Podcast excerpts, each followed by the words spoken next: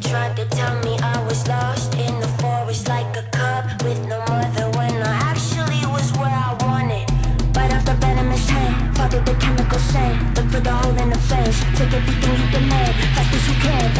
life. Hello, welcome to the Quarter to Three movie podcast for Tomb Raider, the uh, 2018 one. Don't confuse it with another one. My name is Tom Chick. I'm here with Christian Merzinski I'm sorry, I'm not. I'm just not that kind of Merzinski. and with a Tomb Raider tagline, Kelly Wand. It's like watching someone play a platformer, but the baby. Now, Kelly Okay. Wand, will people who Who had haven't the over heard under? will people who haven't heard the uh, Light Between Oceans podcast understand that? No, they'll just think that I think she says that in the movie. That's Yeah. fine. But also, I like the idea that when they listen to you, they'll think the name of the movie is Tomb Raider colon the 2018 one. Go on. What was your question? Well, are there more taglines for this Oh, yeah. 2018 release? It's like Uncharted, but with knobs. Mm. Okay. Keep going. that was that was heavily revised too. So there were earlier drafts of that one that were lamer. Um, she's like Jolie but browner. She's like from from Sweden. How is she browner than Angelina Jolie? She's just not her skin, but well, her skin too, but like her eyes and her hair are all kind of brown, and All right. Jolie's kind of pale. Well, are you saving the best tagline for last? No, I'm That was saving the worst tagline for all three of them. All right. Well, that was. tagline to that big deal, Tom. I think you put too much faith in the taglines. I look. I like that. I look forward to them. There's a. something's good, it just goes in the opposite. I don't go, oh, this is so good, it better go in the tagline section. Tom's gonna Taglines, Kelly Wand. You have to practice like paring down. It's like it's like Twitter. It's like a Kelly Wand? slow build. Yeah, and you don't do Twitter either. Okay, do you have one more tagline for us? I should, because Twitter's just taglines, isn't Yeah. it? Oh, uh, it's uh, it's a real romp. The baby. All right. Well, Dingus, tell the listeners what this Tomb Raider movie is. Don't spoil any plot events yet. That's going to be Kelly Wand's job in just a moment. All right, Give it up. this week, this week we saw Tomb Raider, Mhm. not to be confused with ones that were called Lara Croft Tomb Raider. This is just Tomb Raider. Uh, Is that how they? Is yeah, that yeah. how those were actually uh, branded? Lara Croft colon Tomb Raider. They were called Lara Croft Tomb Raider, and the other one was called Lara Croft in the Cavern of the Crystal Skull or something. Oh, really? The word Tomb Raider wasn't even in the second one. No, I think it was. I think it was like the World of No Tomorrow or something. I can't remember. yeah, wait. All right, What was it called, Dingus? The world of what? Do you remember what it was called? The second one. Why would I know? one where she, I don't know, because you almost know things. I almost know things. That is that that is my tagline. Dingus almost knows things. It's Anyway, an this- This this week we saw Tomb Raider, a 2018 action adventure sort of sequel reboot movie about looking off of cliffs and hanging off of ledges and things. It was directed by Roar Uthaug Mm. and written by Geneva Robertson Dworet and Alastair Siddons. Joe It Carnahan stars- didn't have anything to do with this one. Is that is that correct? Sadly, no. Okay. Joe You, Joe's you busy. can't do them all. You can't do them all, Tom. What are you expecting of that guy? Uh, it stars Alicia Vikander, Dominic Uh, West, what am I doing? Walton Goggins, Oh, wahoo.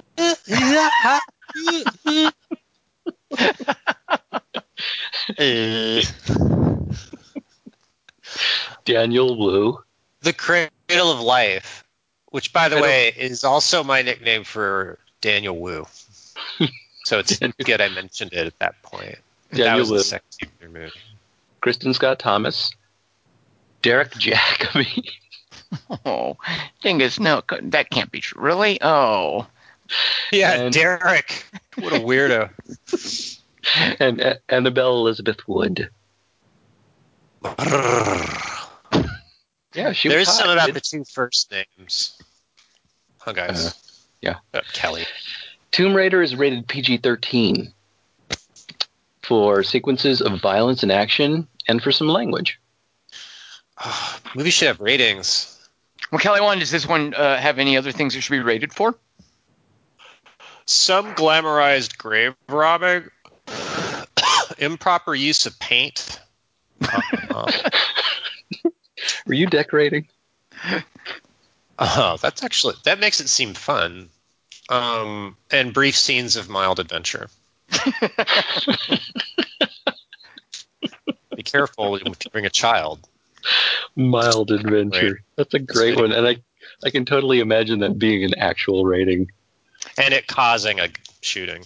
Oh, Uh, Tomb Raider is the number two movie in America. It uh, opened in second place behind uh, Black Panther, is still going strong, but it came in at Uh-huh. number two with $23 million. Cradle of Uh-huh. Life. Kind of ironic. No, not Cradle of Life. Is just straight up Tomb Raider. Right, I'm Nope. saying if they'd said it in Wakanda. uh, Oh, right, right. I see what you're saying. Right. If Hmm. they sort of piggybacked the onto the Tomb Raider. Right, sure, sure. And if they'd had uh, the sister Shuri or uh, uh, the girlfriend uh, as the Tomb Raider, yeah, it would have done way better. Or the the girlfriend? baby. What's what's his? Uh, is it Katya? Is that her name? I'm trying to remember the names from Black Panther. It's not easy. Uh, Dakota Watisi. no, no. Uh, Ka- I think. Sure, never mind. At any rate, Kelly Wand, you're right. Yeah, this should have been in Wakanda. Maybe we should have seen Black That's all Panther. I wanted to hear. That I was right. Uh, it uh, didn't do very well critically. On Rotten Tomatoes, 49% of the reviews are positive. On Metacritic, the average rating from various reviews is 46 out of 100. The people who were pulled by Cinema Score, they went, um, hmm, uh, B. There's no Wakanda in this. B. Yeah, B is not good on Cinema Score. Uh, so there you go. Kelly Wand, I now would like you.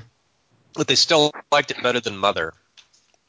Well, Mother, right? Yeah, m- nothing. They're gonna watch Tomb Raider Mother. They'll flock to Tomb Raider. Yeah, nothing. Nothing is worth worse than Mother for idiots. Kelly Wand. That's as low as it gets. Yeah. Oh, idiots hate mothers. They really do. Yeah, they well, they not no, they love mothers. They just don't like Darren Aronofsky's uh, allegories about them. Those don't work for them. Boo! So Kelly Wand, I need a synopsis of Tomb Raider. What would you call such a thing? Tomb rapes but it's just a coincidence. Wait, what? It I need- to be I- that. phonetically. What are you gonna do? You can't just call it Tomropsis. You- Then you're mm. giving up seven letters. It's ridiculous. Five letters? Wait, six letters. Let's go Wait. with Tomb Raidsis. All right. Yeah, I'm getting notes from the studio here, Kelly Wand. They want you to call it the Tomb Raidsis. The studio wants me to drop P. Got it. And on Yes, that, dr- Drop P. The the Russians want you drop to as well. P-tape. Yeah. See, it all comes around. Tomb Raid, sis. Wait, Tom, you had to tell me to rock and roll or something. Like, Kelly I Wand, I would like you to drive it like you stole it. Okay, He's a very Raid, good friend. The following is based on a 3D version I watched in English, but I wasn't listening. Over some animation, a voice is all billions of years ago, the Japanese Empress Mama Yoto killed a bunch of people or something. Then she uh, had her body put in a tomb that people could only get to by doing geometric puzzles and double jumps. It was a common ancient practice across cultures. My name in this is Dick Croft. Sure, yeah, this, this the first game was '96 besides me, Jesus, beside me, Bubbles is all. You tell him, McNulty.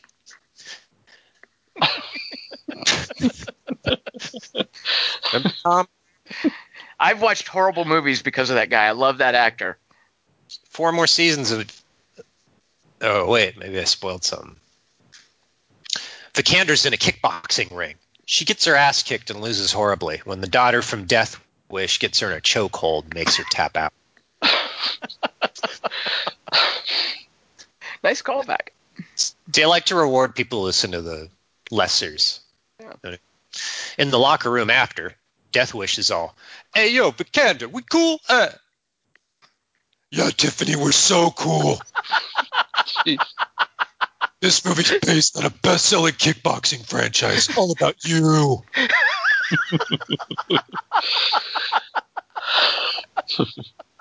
Here comes Vikander. Their husky voice. I'm sure if she listens, A, she'd be flattered, and B, she'd go, I sound just like that.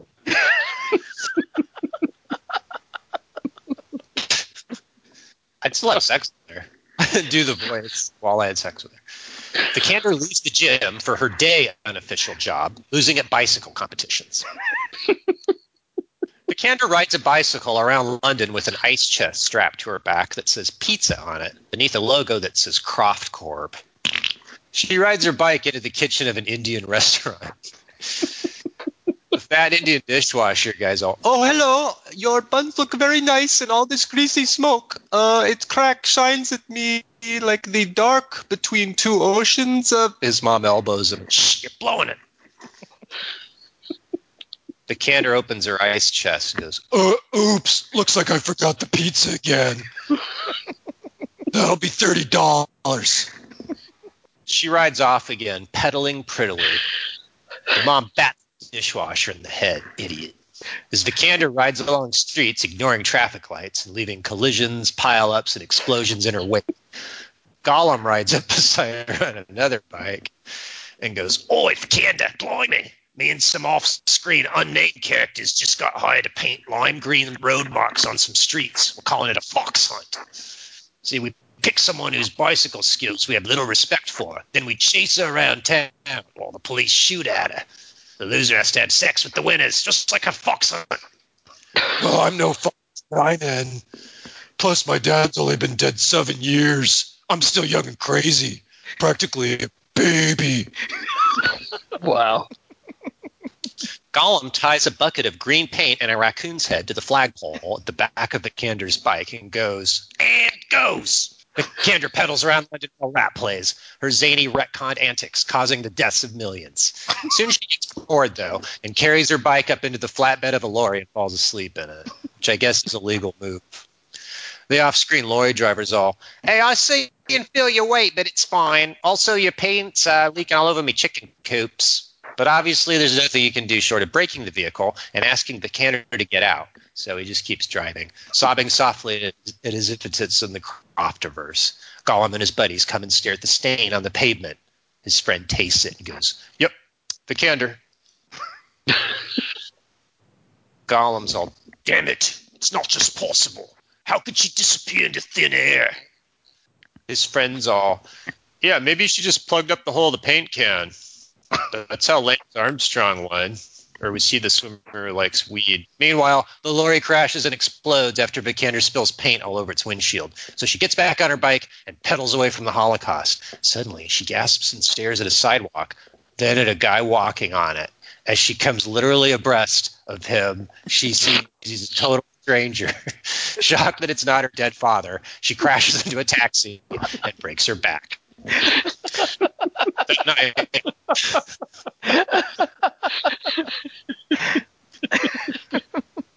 I'm easily distracted. That's my motivation. Only one, too. That night, her mom, Maggie Smith, bursts her out of the clink. then goes, Damn it, Laura, that's the fifth taxi you've collided with this week. Face it, your father's dead. No, he said he'd be right back. He was just going out for fags. That could have meant anything. You're just jealous because now you have to see me a lot. Laura, you're 38 now. Instead of being a pizza girl, just sign this paper admitting your dad's dead. Then you can inherit his billions and let the healing begin. Vikander spits milk out her note. inheritance? Holy shit, cha-ching. Okay, I'll see you at the lawyers tomorrow at the crack at noon. Unless I sleep in. The next day, she walks into the Croft Corp reception lobby. Since she's hot and a famous heiress, the black guy at the desk rolls his eyes and goes, Couriers use the doggy door at the back. Well, I am a courier, know what you said and still stand here. Name Croft. I think it's meat small, but hut. I think it means uh, made out of mud. First name Laura. My dad misspelled Laura. That's why I miss him. Later, in a lawyer's office with a W, while Vikander tries to concentrate on correctly signing her name at the bottom of a dead dad form, her mom scowls at the lawyer and goes, Um, fuckstick, could you please be not so uh, noisy with that Rubik's Cube? oh, sorry, it's uh, actually Laura's. Uh, her dad told me to give it to her. Thought I'd do it first, though, because I'm her lawyer. if I just remove the stickers, or maybe use a screwdriver. Gimme! I'm great at puzzles.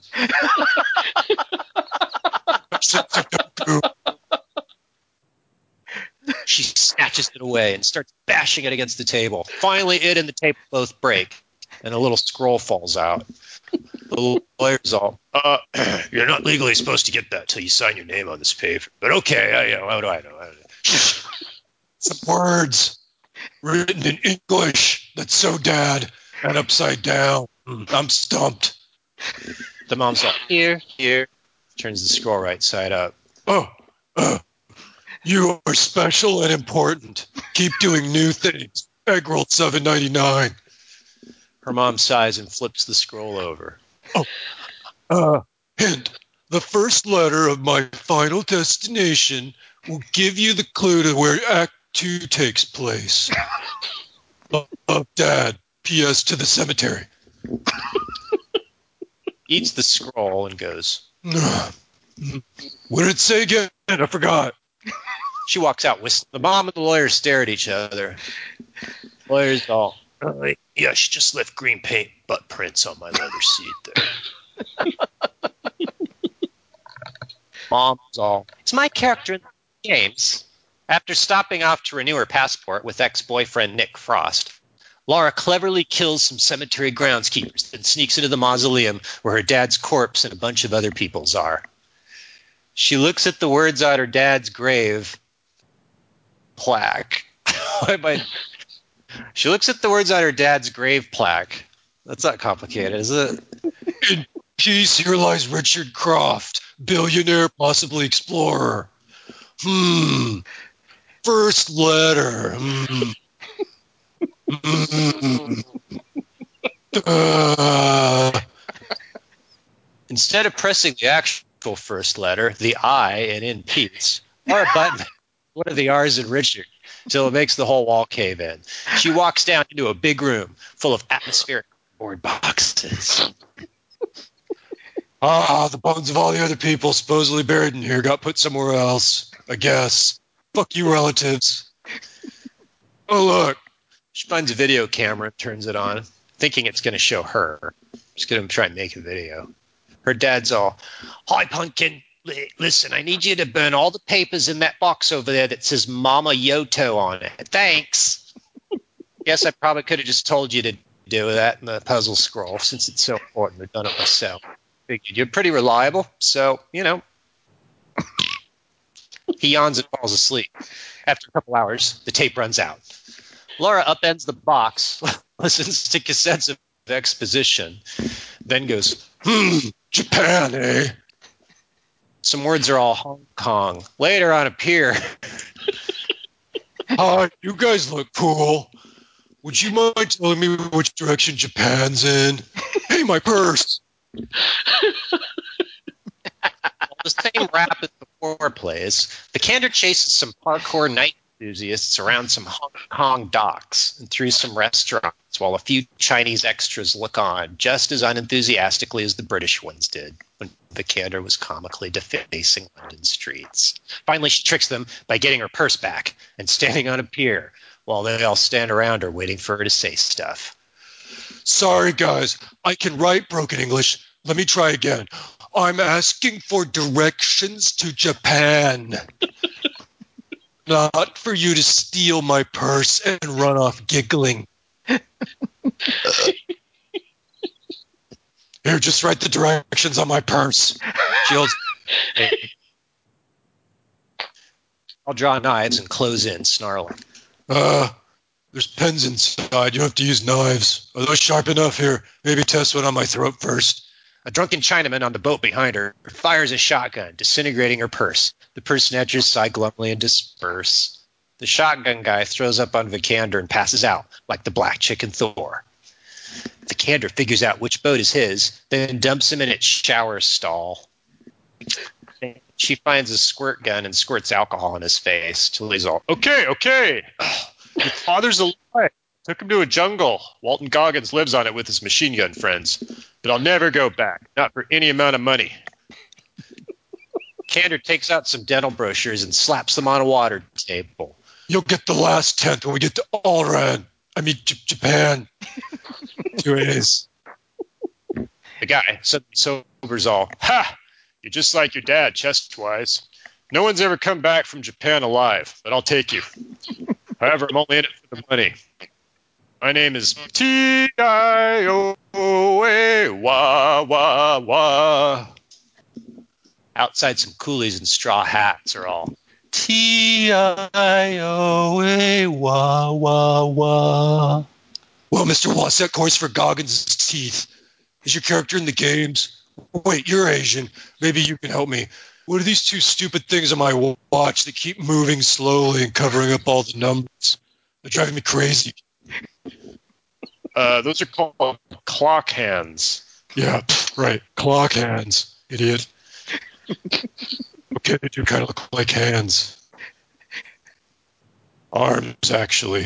Maybe we should call them clock arms. Swords are all ocean, Japan. As a ship, the captain comes in and finds Vikander rearranging paper scraps on a table. Uh, yeah, those are just normal maps. They're not part of a puzzle or anything. Uh, by the way, just off the coast of Japan. Probably should have waited for this hurricane to stop first, but eh. Uh, who's steering the boat? Captain's eyes widen. Ship crashes into some rocks and is shattered to bits. When Vikander wakes up, she's in a tent with Walton Goggins' teeth glaring at her. Hi, my name in this is Johannes Vogel. Well, the second she read that name, she thought of this face. Staggers out of the tent and sees a bunch of guys in machine guns making a bunch of people without machine guns chip away at a mountain of rock with pickaxes. Vikander's Asian captain friend's one of them. Hey, Laura, check it out. Hey, I'm finally do something I love with my life instead of getting drunk on my stupid boat. Thanks. a bearded guy with a machine gun walks up to Goggins and goes, We're making good progress, sir. Goggins shoots him. The other guards. Guess we better keep working for him. Yeah, that's, true. Good point. Goggins ties Vikander's wrists together with some silly string. Goes, all right, now go down, and stand there with your Asian friend. We're out of pickaxes, but here's a bow and some arrows. Just use them on the smaller rocks. Asian guy, Psst, Laura, now! He drops his parts in the guard's face. The guard sputters, what the, why you? Quick, Laura, while they're distracted and annoyed, run! Down into that cul-de-sac neither of us has explored. Uh, okay. Maybe plan this, but isn't that way a waterfall? The guys are shooting at her, so she runs. Since the Asian guy attacked one of the guards and helped Laura escape, his punishment is nothing. God-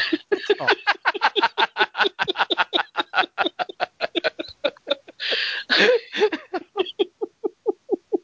set up his villainy. Goggins is all, don't worry, if she survives the river, I'll send Stinky here to hunt her down. Kander runs between some CG rocks, then stumbles into some water. A Black Panther waterfall tries to kill her, but luckily a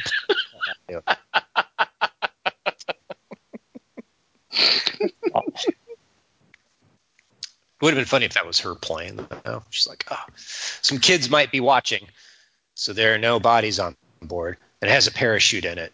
Allison Janney stands up in front of me wearing Lara Croft shorts and a tank top and goes, Yeah, uh, I won best supporting last year, so, you know, Jolie, Vikander, I'm up. I'm ready. Let's go. Like the plot, parachute turns out to have holes in it, so Vikander plummets down into a thick jungle, smashes into a bunch of branches and tree trunks, then lad's on her feet with a smudge of dirt on her arm. Suddenly, Goggins' assassin, who's ten times her size and somehow got there just as fast, attacks her with a machine gun and a knife, but Vikander tricks him by strangling him. Cantor wanders around a beach till she sees her dad, who screams in disgust at the sight of her, and then rides in a Gilligan's Island bucket up to a cave.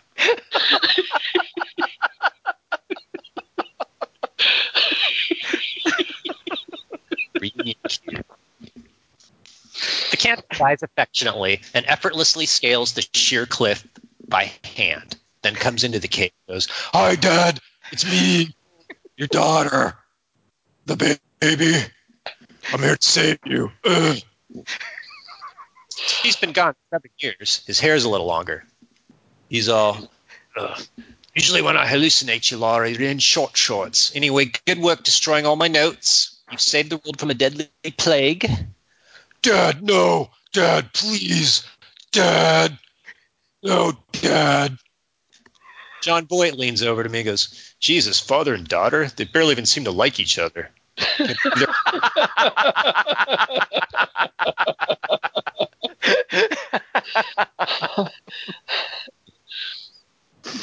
All, Look, Laura, you don't understand. If Goggins opens that crypt, all life on Earth will perish. Our two rich people lives are inconsequential by comparison. But fortunately, none of this is an issue, since Walt Goggins thinks we're both dead. Everything's great. Goggins points a gun at his head and goes, That's just what I was thinking. Laura gasps and realizes they're all standing outside the rock entrance to the crypt. She raises her bow at Goggins. Oh, yeah? Well, uh, better drop the gun or I'll kill you with this arrow. So, boom. Simple math. Goggins teeth. You all kill me with that arrow. There's a 5% chance before you do it while I'm talking right now that I have time to shoot your dad too. Or first. Yeah, first. That's what I meant. Vikander sighs and tosses away her bow. Sorry, Dad. Can't argue that. McNulty's all. What he had a he had the safety on for most of that speech. You could have just killed him while he was talking. We could have gotten away. Vikander's Asian ship captain friends all. Laura, run! I'll distract them again. He jumps guard's back and goes, "Ugh, ugh, ugh, ugh. Go, Laura! I got it. The guard sighs and picks him up with two fingers and deposits him back in the chain gang. Goggins puts his gun away and points at the tomb's door, which has a bunch of symbols and jigsaw pieces spread out around it. Now I need just uh, one of you to solve this door puzzle for me. Me and the machine gun boys here ain't so good at games. Play a little Call of Duty, but yeah, I don't get this. What? Huh?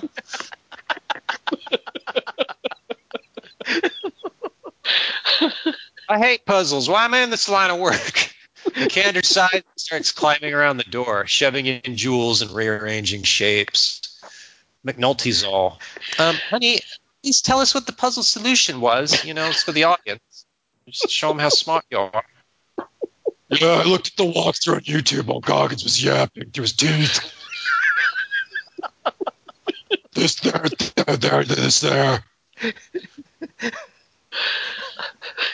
They go into the mine and walk around in the dark while me and my German audience watch, wearing 3D glasses.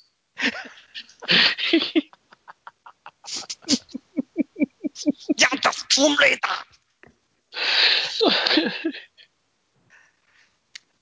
Cradle of Life! They walk into a tunnel. One of the machine gun guys is all, Ha! Hey, look, this floor tile says, Hint, don't walk on me or a spike will impale you. Sticks his finger in Dominic West's face. Ah, you should have seen your face when nothing happened. You're all what? Nothing happened. Oh man, crazy. He jumps on the tile a bunch of times, then opens his backpack, pulls out a spike, and sticks it through his own head. He makes a face that I guess is funny, kind of too dark to see. Meanwhile, back at camp, one of their slaves shakes TIOA wah wah wah and goes, Asian stranger, look! Our captors all went into the death maze. We're free! No, wait. Vikander quenched my thirst after my hangover. Wrecked my ship, got me enslaved here, and left me here to die twice. I can't leave without her. Go back to work. The other slaves all sigh glumly, pick up their pickaxes, and resume hacking at the rocks. Meanwhile, in a Tomb's darkness room, a machine gun guy's all, Hey, hey look, this small plaque says the floor is vanishing under you. Wah! Goggins is all, Laura, help! My life's in danger. Vikander jumps onto a wall and goes, This plaque says to make life, you have to destroy life. Oh, Guys, that obviously is a reference to the disappearing floor and instructing us to put our collection of colored rocks into the slot. Throw them over. McNulty ball. Really, it, it sounds a little similar to the door puzzle earlier. Come on. Now, which rock color represents life? As the floor keeps disappearing slowly off screen, everybody throws rocks at Vikander, even though they didn't hear what he said. They're just sick of her.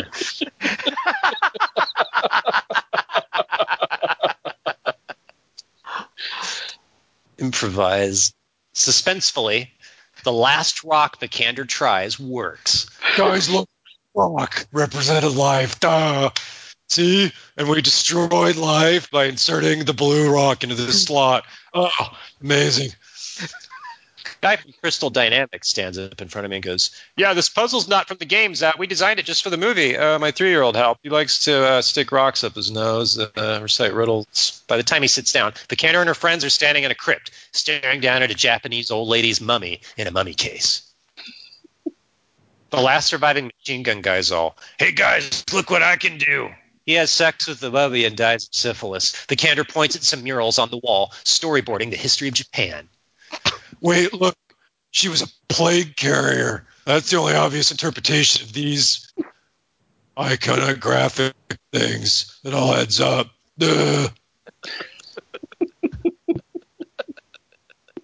Goggins is all, I don't know nothing about that. I just collect old ladies' fingers. He gets out his pliers, cuts up Mummy's pinky, and puts it in a baggie. Then he giggles and runs off. Dominic West is all, oh, damn, his teeth outsmarted us again. You go after him. I'll stay here and crouch by this coffin with this grenade. Laura, I just want to say, but Vikander's already gone. She somehow gets ahead of Goggins, then tricks him by breaking the ladder bridge that they used earlier to get across the chasm. There, see? now no one can get across. Not even a baby if I threw it. It's like 30 feet. So not humanly possible for an adult to make that jump at all. Under any circumstances, not possible. I will win. Fuck you. Goggins is all, ugh. They wrestle in the dark till Goggins is all, haha, bit your finger off. Gollum's winning move. Phase one. Oh, yeah. Oh, ree-haw. That's the mummy's finger. Ha! Put it in your mouth without touching it myself somehow. Look, look, spit it out. Oh, shit. Instead, he trips and falls into the chasm, and his face turns black from how gross the finger tasted. Vikander looks down at him and goes, You just messed with the wrong family. Not counting my evil mom that you work for. Goggins is already dead. Doesn't hear. Back by the Dominic West accidentally blows himself up with the grenade, so it'll cause Lance to cave in and kill Laura. so much self-sacrifice. Vikander's all, Damn! Maybe I should have crossed the pit first, then gotten rid of the ladder because I arrived first. Ah. puzzles, puzzles, puzzles. Wait, I got an idea. She takes a few steps and jumps. She clears a 30 foot jump by using slow motion. Oh, then climbs up a robot cable, but still fails to escape. A few seconds later, Laura, I had a hunch which rock you'd be behind. The candor brushes dirt onto herself, coughs in his face, stands up, faces all the slaves, and goes, Don't worry, slaves.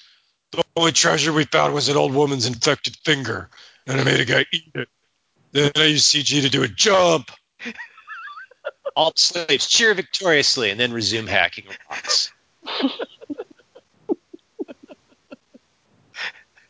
Peter somehow gets off the island and leaves Kaiole Wawawa there to die. Then finds her lawyer's office with her mom in it and signs the contract.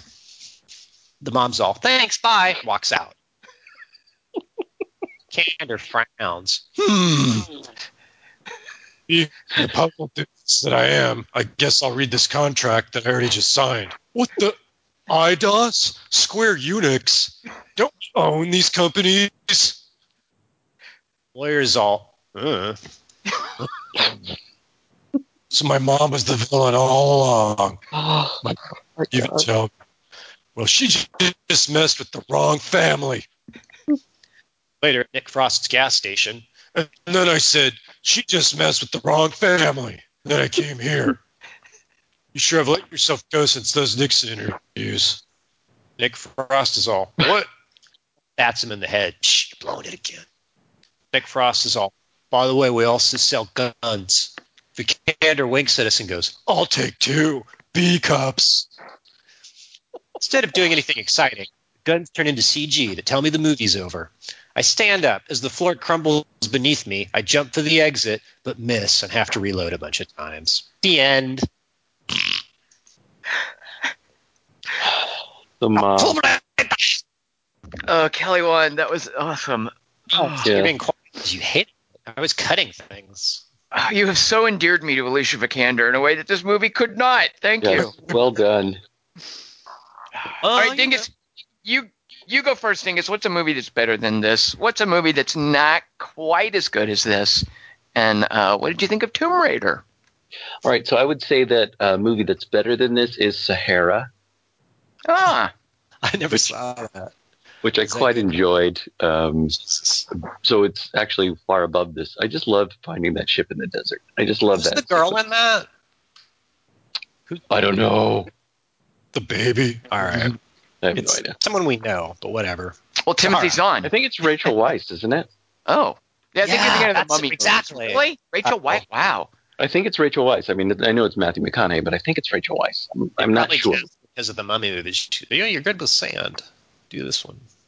I don't like sand. It gets All right. everywhere. It gets everywhere. it's coarse. All right, so under I would put Jewel of the Nile. These are basically knockoffs of Indiana Jones.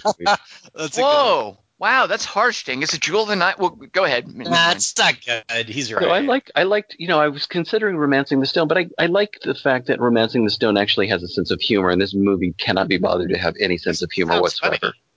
Even and the even the- good. even Laura Laura Croft Tomb Raider has a, has you know at least takes a stab at a sense of humor. Uh, this movie can't just can't even just reach for it. I mean, it tries with Nick Frost, I guess, um, but It's fails utterly because she's just so humorless. Um, but Jewel of the Nile, I just I, I remember seeing it and just going, God, why did they mo- bother to make this? Nobody they, they seem to be sleepwalking through it, and she seems to be so utterly weary and bored here. I don't know, bored's probably the wrong word. It's just that she's not smart at all, and she. The movie just can't be bothered, and, and Kelly Wand jokes about this appropriately the movie can't be bothered to solve puzzles or to make any sort of reasonable Yeah. cinematic effort to to do the thing that cinema does when it's trying to solve a puzzle wherein the hero like gets something wrong at first or somebody else gets something wrong or she just does like she just is basically solving a rubik's cube that just has one color over the Somehow. whole She doesn't puzzle even tell you how she's doing it or what the breakthrough is. No know. she's just clicking things me. it's it, I really hate that. I hate that about this movie because it could have been so smart. Um, I mean, one of the funny things in Laura Croft Tomb Raider is that when uh, Noah Taylor, who is her like man Friday in uh, in the Laura Croft Tomb Raider movie, I couldn't believe Noah Taylor was in that. Um, he he's trying to figure out what's going on with this clock that that she's asked him to try to in- investigate, and he's got like this little camera inside, and she just gets bored with it and smashes it. and he's like, Uh. "All right, well, that happened." So I mean, at least that's funny. But this is this is her like just clicking things, and like somehow she solved it. Who knows? There's there's never any tension, and she you know she kind of gets beat up a lot. I, I don't know. I just found it so so boring. And and and and, and in fact, there are a Supposed to be couple things I liked here and there, but I just I just don't think that the movie has any understanding or she has any understanding for how to carry pain like like Atomic Blonde would. So anyway, Well, Kelly Wand, what's a movie that's not quite as good as this? What's a movie that's better than this? And what did you think of Tomb Raider? Um, I'm gonna go to bat for Vikander, um, just Ooh. because. Yeah, you heard me. Because in the, I've only seen her in two other movies, and in neither of those movies did it look like she was having any fun at all. And in this, she at least seemed like she was enjoying herself. And I really loved, I got to be honest, the first like 10 minutes with the bicycle race, it was so far removed from anything I was expecting. You know, you're right about the that. opening yeah. Tomb Raider, I'm like, what? This is that's her origin story. She's a bicycle. Like that was kind of ex- exciting, and it, I thought it was well choreographed, and um, and then it kind of leveled out, and then became the Tomb Raider movie I was sort of expecting. But for a minute, I was like, wait, I hope the whole movie is like she doesn't even go to a tomb, and she's just like this wacky bicycle courier or something. Maybe, like, maybe that would be more interesting. Um, but I don't know. It- So what's a movie uh, that's better than this and a movie that's not quite as good?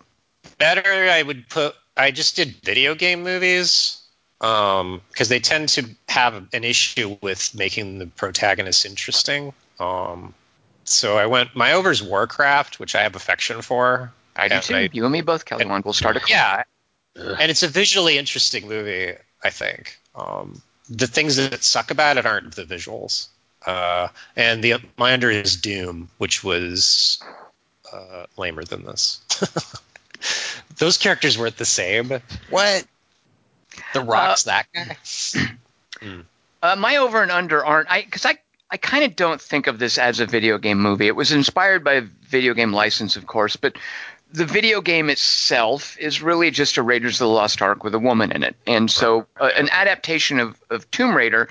It's kind of a, a silly step to take because just you know make a Raiders of the Lost Ark with a woman in right it. But uh, from the- but but here what they're doing is they're of course wanting to cash in on the popularity of the license. Fair enough. So that's their approach. Uh, but my over and under are uh, movies. I don't even know there's a theme. My under is Elektra because I could not. I recently read the comic book for Elektra, one of them, uh, uh, Elektra Assassin? Assassin. which I love. I love the writing in that. I love how weird the artwork is. I love how uh, Elektra is an enigma and how the main character is basically a dude who's her dupe. Uh, I love how she's kind of vaguely supernatural and telekinetic, and there's just weird stuff going on in that comic book. So even understanding that, yeah, the Elektra movie can't capture this, I want to sit down and watch this Elektra movie with Jennifer uh, uh, Garner. Garner. Uh, and I couldn't get through it. I gave up partway through. Even the first action set piece, I, I just. So this at least I could get through. This at least I was curious to see where it was going to go. I was hoping there might be some good action sequences. Uh, the Elektra movie I couldn't get that far. So the Elektra movie is worse. Better than this, uh, a couple of years ago, and, and this is a fun thing to do. I recommend it. If you can go down a rabbit hole on YouTube of Laura Croft fan films, Tomb Raider fan films, and most of them are just buxom chicks doing cosplay, right? And they're, they're, they're terrible. But some of them you'll actually get people trying to do a little action sequence, or you'll get some spirited young lady trying to like jump around and uh, and and pretend she's Laura Croft, and and they're they're almost uniformly terrible. But amusing and funny to watch, and and there's some real affection for the games in some of these these fan videos. There is one, however, that I think is a legitimately good, uh, a very solid short film, and it is called Croft. Uh, it's not really a fan film. It's more of a demo reel uh, from a stuntman named Trevor uh, Addy and a young stuntwoman named Cassandra Ebner, who basically plays the Tomb Raider character. And the two of them, they're they're these stunt uh, folks working out of uh, Vancouver, I guess. Uh, they just go out in the woods in British Columbia somewhere, and they shot this sort of fan film, but they got together a lot of talent. And Trevor Addy wrote a, what turns out to be an actually kind of cool story, which has a really gratifying payoff. But more importantly, this this woman Cassandra Ebner is an amazing package of physicality, uh, and just the the stuntsmanship on show, just the stunt work, the physicality on show in this short film Croft is really thrilling stuff. And I as soon as I got back from the movie, I watched that uh, again, and that's just way better than anything that this movie could manage. Uh, I didn't care for this at all. I can't imagine anybody would. Uh, so uh, there you go. My under Elektra, my over Croft. Croft, which you can find on YouTube. How long Uh, is it? it's, it's 20 minutes. It's actually the first hit. If you just type in Tomb Raider fan film, the first hit is Croft. Uh, it's got like three million views as well. It should because it's a it's a nice piece of work. Um, so I recommend that uh. Instead of this. So, uh, all right. So How long Uh, ago? was- How long was ago was it made? I think 2014 maybe. Did they did they get to do anything else? Is her character different in that from? No, so what what they did is they're they're I, I don't think so. Ding. It's like this is Oh, there, there's okay. there's a stunt man and a stunt woman, and I'm assuming they they did this. You'll you'll find a lot of short films like this on YouTube that are kind of calling cards that people use to get work, and Oh, some of them get passed around virally. And Croft was was an example of that. They put a lot of work into it. Uh, I'm sure they intended to use it to show off their capacity to both design stunts and perform them. In the case of this young woman, Cassandra Ebner, uh, and it just became super successful and it went viral and just got a lot of traffic for them. Oh, it's, I, I looked so up it's their kind of like the old way you would like put together a reel. exactly, exactly, yeah. Alright. And I looked up their IMDb credits, and they they're not like Trevor Addy isn't writing and directing; they're they're still doing stunt work. Uh, Cassandra Ebner. It, it's very similar to a young woman named Amy Johnston who has uh, been in a couple of movies lately, like uh, uh, Lady Blood, Death Blood, Blood, Lady Blood Fight. I can never remember the stupid name of that. Uh, uh, where where you'll find these very capable young stunt women who transition into doing action movies, and Croft is sort of like a short example of, of how that can turn out. Uh, Okay. so, and yeah, it was from a while ago. So, After Thor Ragnarok, I I'm having a lot of trouble sitting through movies, even like because Thor was an established franchise, and they just went, now he's funny, and and it was great, and now it seems like bland, empty vessel kind of characters like Thor used to be are really hard for me to take in movies now. Like Thor Ragnarok's completely made me impatient and bored so much faster even than I was before. uh, did either of you watch any of Aurora Uthaug's other movies by any chance? I watched some of the wave. I mean, it's beautifully shot. I mean, it looks beautiful, but Well, I think you can credit Norway with that, not necessarily the movie, but yes, yeah. I, I think you're right about that. When that helicopter's flying over the fjords, you're like, oh my god, I, I want to go there. Uh, But but yeah, it, it's, it's all right. am I the Yeah, only I- one I- like I- what, bicycle you were saying stuff? about stunts is interesting because the but the woman I referenced in my cast rundown, Annabelle Elizabeth Woods, is the woman who fights her at the beginning, and she's a stunt woman. Ah, this is her that- own, this is her only real acting credit, but she's a stunt woman who's Well, that was who's- that was an odd way to open the movie. I thought Yeah. to introduce us to this character. Uh, But it's her origin. She's supposed to suck at first, I think. Well, and she does, but it, to introduce us to her as a as a fighter, even though she loses, r- right? Like to to introduce her as someone not smart, but and to show off Alicia Vikander's abs, like those looked amazing. That's Yeah. clearly not; those Yeah. clearly aren't the abs of a woman who studies archaeology, or those are the abs Right. of, of a woman who is jock. Done a lot of exactly who's a jock who's a bicyclist who's a martial arts fighter uh, Yeah. and that's just, just a weird introduction that never really went anywhere like i saw that and i was like okay if you, we want to play with it from this angle fair enough let's try that but i don't think it went anywhere I think it was other a Well, it setup for her It was- fight in it- the jungle. well, let's Well, say other than to show out, to, to, to demonstrate that she knows how to do a chokehold on a, on a uh, on a thug, on a henchman. And she and she's she's she's on a losing streak that she snaps when she breaks that guy's neck. Well, she does the the, the chokehold three different times. Yeah. She does it on Which the isn't a good thing with, for with Vikander's the, body. with the Asian hoods, and she does it with the guy in the jungle, and then she does it with uh, with Walton Goggins. I mean, Like she I- she basically has only learned that, and, and I then like it- and I was just, I'm like, really, we're just going to do MMA for this whole movie? That's all we're going to do. I would much rather have followed the story of of that other character that she fought against, who was who was in like who was who's done a lot of stunt work. I mean, she's done stuff like Skyfall, which I didn't realize that um, that Daniel Craig was in the first Laura Croft Tomb Raider movie. How about that? He shows up sort of as an inconsequential character. Wait, who does? Daniel Craig. Daniel Craig's in the first one. Yeah, Interesting. he's Oh. called a Tomb Raider by um, He's the Belloc. Kinda, yeah, kinda. See, yeah. so she has this. It's interesting to me that Laura doesn't have a sex drive. Like I kind of Well- like that the the bad guys never hold back. They never go, "Oh, she's a chick." They just instantly try to kill her. Like in the games and this movie, Oh, and all right. she never tries to exploit her sexuality either. Like no Well, one, gonna- she's not trying to seduce anyone.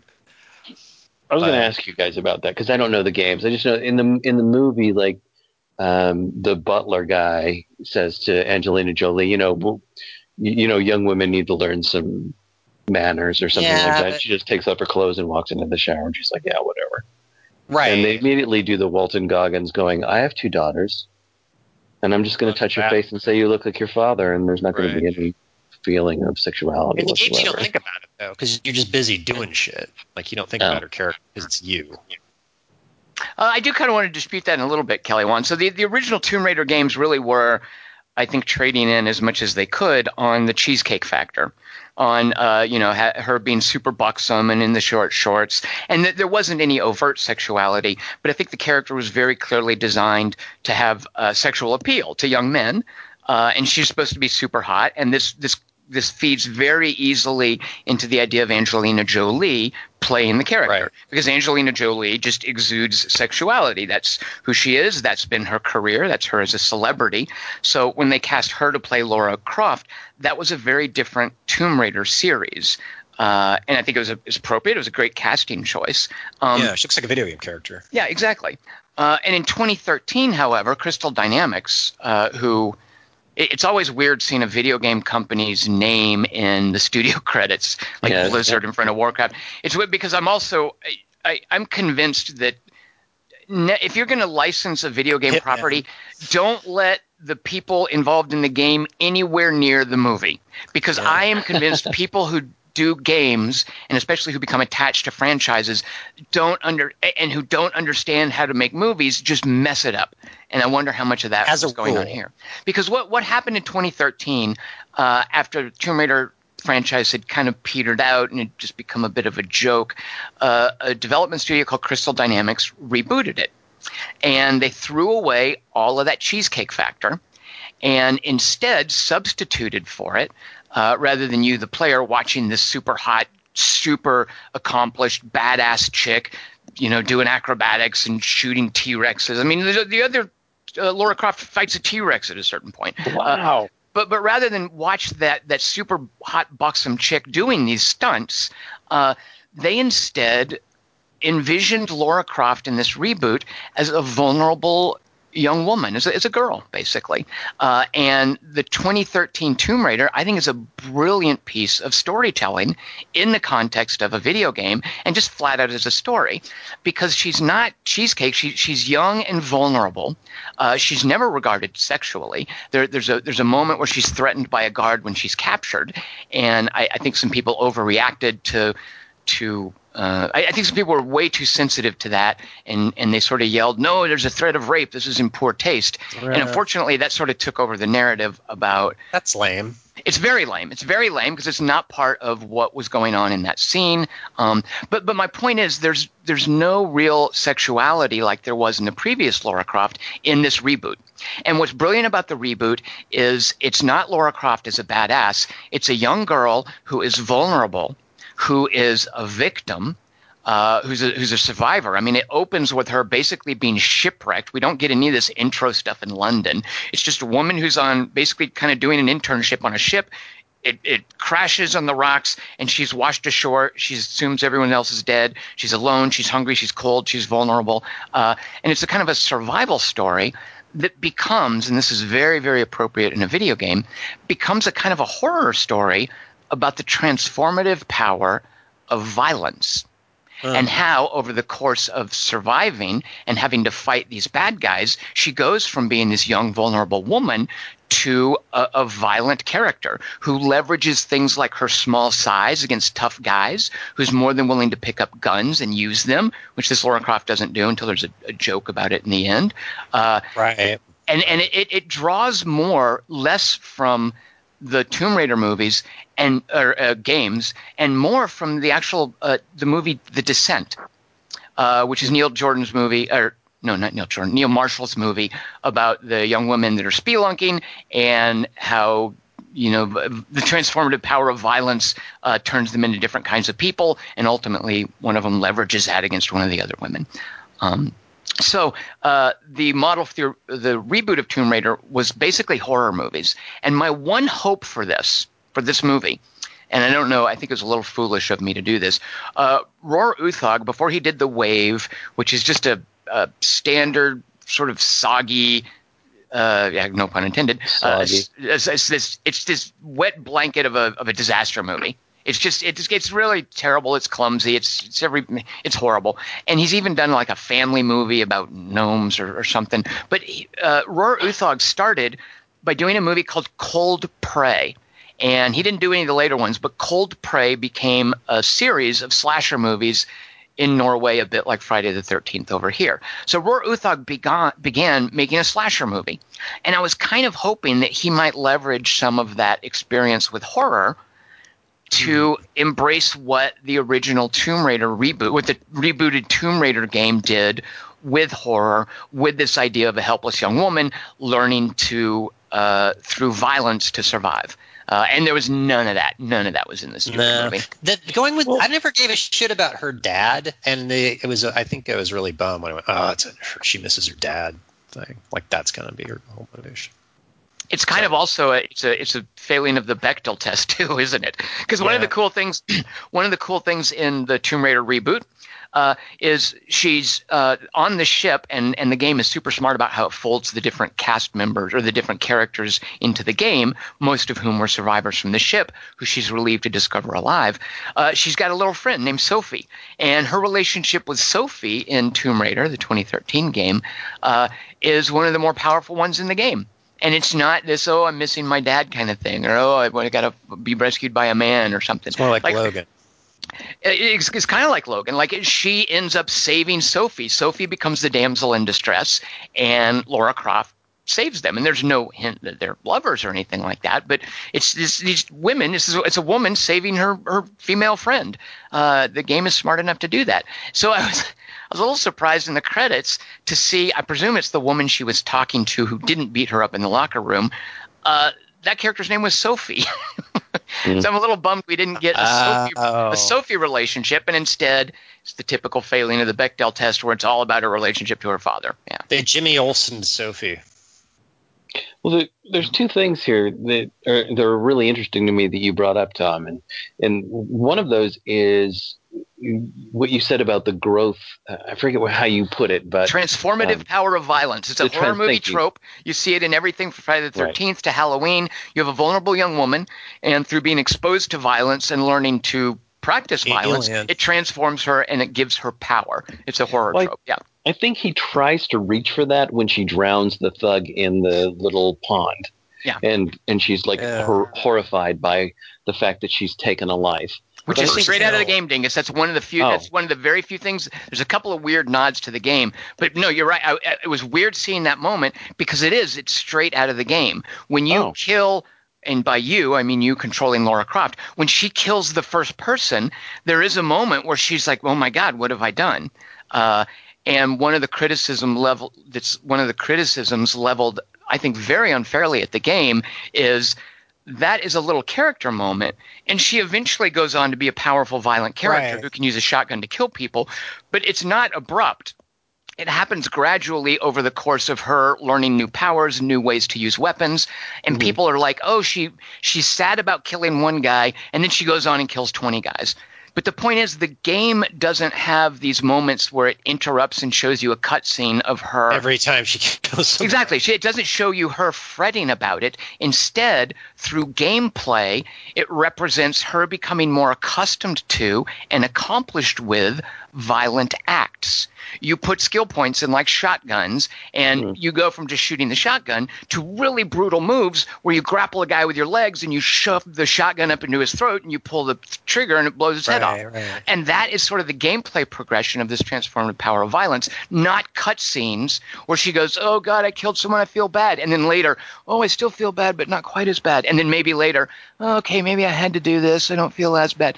You know, it's it's a game, and through gameplay, it creates this transformation rather than through cutscenes. But it does establish that she's unaccustomed to killing with her first kill, Dingus, and and it was weird seeing that in the movie. So I'm glad you picked up on that. Well, I, Look I just timid- thought it was a. I thought it was too little, too late. Um, at that point in the movie, for, Yeah. for for her to suddenly be horrified, basic, basically, because of what you said about the opening, like she's she's in a fight class.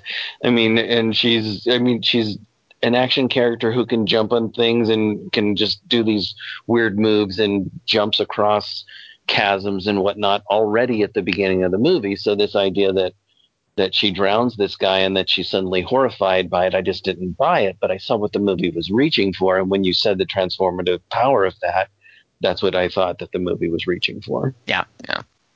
Uh, all right, fine. The the other thing I was thinking is that you know what, her father abandoned her several times, um, and I, I couldn't quite follow the thread at first. I was like, wait, so he left her when she was a little girl? Because that's what we Left see. her the- videotape. we saw that in the opening like in the in that opening where he's like kissing his fingers and putting them on the, her forehead in a creepy way for me uh, and i'm like well wait a minute he's leaving this videotape hoping she'll find it and burn everything but she's a little girl when he leaves and then we have this flashback that feels totally like a studio note retcon after shoot with the hunger games i'm shooting an apple thing it didn't even Uh, occur to me. I bet you're right, Dingus. Go ahead, though. Yeah, go ahead. and and he now he's just smooching her forehead. He's not even doing the finger thing anymore. Um, and and so when she gets to him in the cave, he's like, uh, "Well, you're still a child. You can still go to university." She's like, "I didn't go to. Well, you're still a child. You can." No, Dad, you left me when I was a child. So are you angry at him, or do you want to save him, or what Who is going on? I mean, seven years. Moving on, dude. Th- your dad left. He just left for no good reason that we can tell. I think no. I think what the movie, and this is a failing of the movie. I think what the movie wants us to think is that he's saving the world from Right. from this, Well, the this, movie this wants horrible us to outbreak think of that, evil. but- right, But she's a little girl whose father left her. right. I mean, how's she supposed to know that? What do we Oh, get see what out? you're. Right, What right. do we get out of any of this arc? And and She's- and so to I think Kelly's point, like, why is she spending all of this time trying to find this idiot?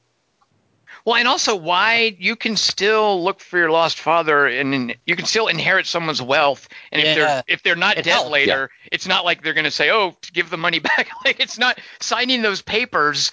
I- Doesn't that mean was he's dead. Yeah. yeah, that was such a contrived plot point there. That was so like so that was so pushing hard this idea that she wanted to Let forego wealth to make her this plucky poor young woman who has to deliver pizzas. Oh my god. And if was I sign this, that means he's dead. That means I killed him. I mean, there right. was this implication of that. And the way he does die is like, well, then it's uh, whatever. Fine. it's not that different from what it should, would have happened anyway. By the way, Kristin Scott Thomas is not his mom, Kelly. I know. I actually All right, wasn't sure thank about that either, Dingus, because in the games, the character that they're modeling it, that they're modeling her after, I believe, uh, isn't her stepmom, but it's someone who has hooked up with her father, Oh, who you discover has an insidious connection to a shadowy organization. There's weird stuff that happens. There's there's Tomb Raider in, in 2013, which is brilliant, and then there's a 2015 release called Rise of the Tomb Raider, which has a great gameplay, but which has horrible storytelling bits. And I forget if the bit about her possible stepmother, like her dad's girlfriend being an, an evil agent. I forget if that's from the stupid story in the second or Oh. if that's referenced in the first. But uh, I, I wasn't clear about that either, Dingus, and it's, it's Oh. the fault of the I movie. she basically labeled her as a nanny. I don't. Oh, nanny, you might be right. Okay, that would. be Ew. An evil nanny. I was Well- I was so glad when she showed up because I thought Kristin Scott Thomas was going to be in more of the movie. I was bummed. Well, it was clear that she was the bad, Nothing. going to be the bad guy, but you guys must have known that from the games. I don't know the games though. All right. Well, I, I'm I knew, I knew at the end that I mean I knew when we were that as we went through the movie that okay then she's behind it. I mean it, this movie just has no surprises whatsoever. It just can't be Uh-huh. bothered. I mean from the you know Bicycles. why not just shoot him with an arrow before you have the scene. he has the safety on. You see him take it off, but like ten minutes later. no, he just What? cocks the gun. Yeah. Yeah, it's not a safety; it's an action, Kelly Wand, where the trigger, when you pull the trigger, it would do two actions, and if you, it's a stupid movie thing to pull the hammer Yeah. back to show you really mean business, as if pointing Yeah. the gun at someone doesn't mean business Right. enough. In movies, you point a gun at someone, that's step two. To really scare them, you pull the hammer back. You pull the hammer back. Yeah. Yeah, and 'Cause- then 'cause I didn't okay, then you're this not fooling before. around. I- That's now her being gonna- stupid and being outwitted by Walton Goggins. But when you were talking about, you you reminded me that in, the, in that game she does kill a lot of people with guns, and I was really annoyed that that's not the movie I was seeing. And of course, I knew I wouldn't. But it's Yeah, like that only- would have been an awesome movie to watch. It was like a fucking Scarface. Well, the henchman she drowns has a gun. Why don't you just pick that fucking gun up? Well, I know why. with you? It's No the same reason. The same reason they didn't use guns in Jumanji. It's a PG-13 Right. movie. This Oh. is a movie that is for kids, and as such, I am fine, and all the more Right. so after Florida. I am fine with gun violence not being uh, glamorized, not I being think- romanticized. I, I really think, and Kelly Wand, this is where. I, this is exactly where we I think differ on ratings. I am fine with movies that that glor- that glorify gun violence and let the hero use a gun. I'm fine with making It's those her- movies rated R. But in the in she does, does it in the game. The games are rated M, Kelly Wand. The games are definitely That's rated. stupid. That's idiotic. You're pay, you're making a movie based on a game where she shoots people and she can't shoot people in the movie. That makes no sense to me. The- the game is- constant is the gun use game- in them. Yeah, the, the, constant gun use, and the game is the equivalent of R-rated, Kelly Wand. And if you So if you think that's stupid, that's fine. But if they I had do. made if they had made a movie of the game, because the game also has serious, like horrific images, like caves full of skulls and rotting bodies and weird supernatural stuff.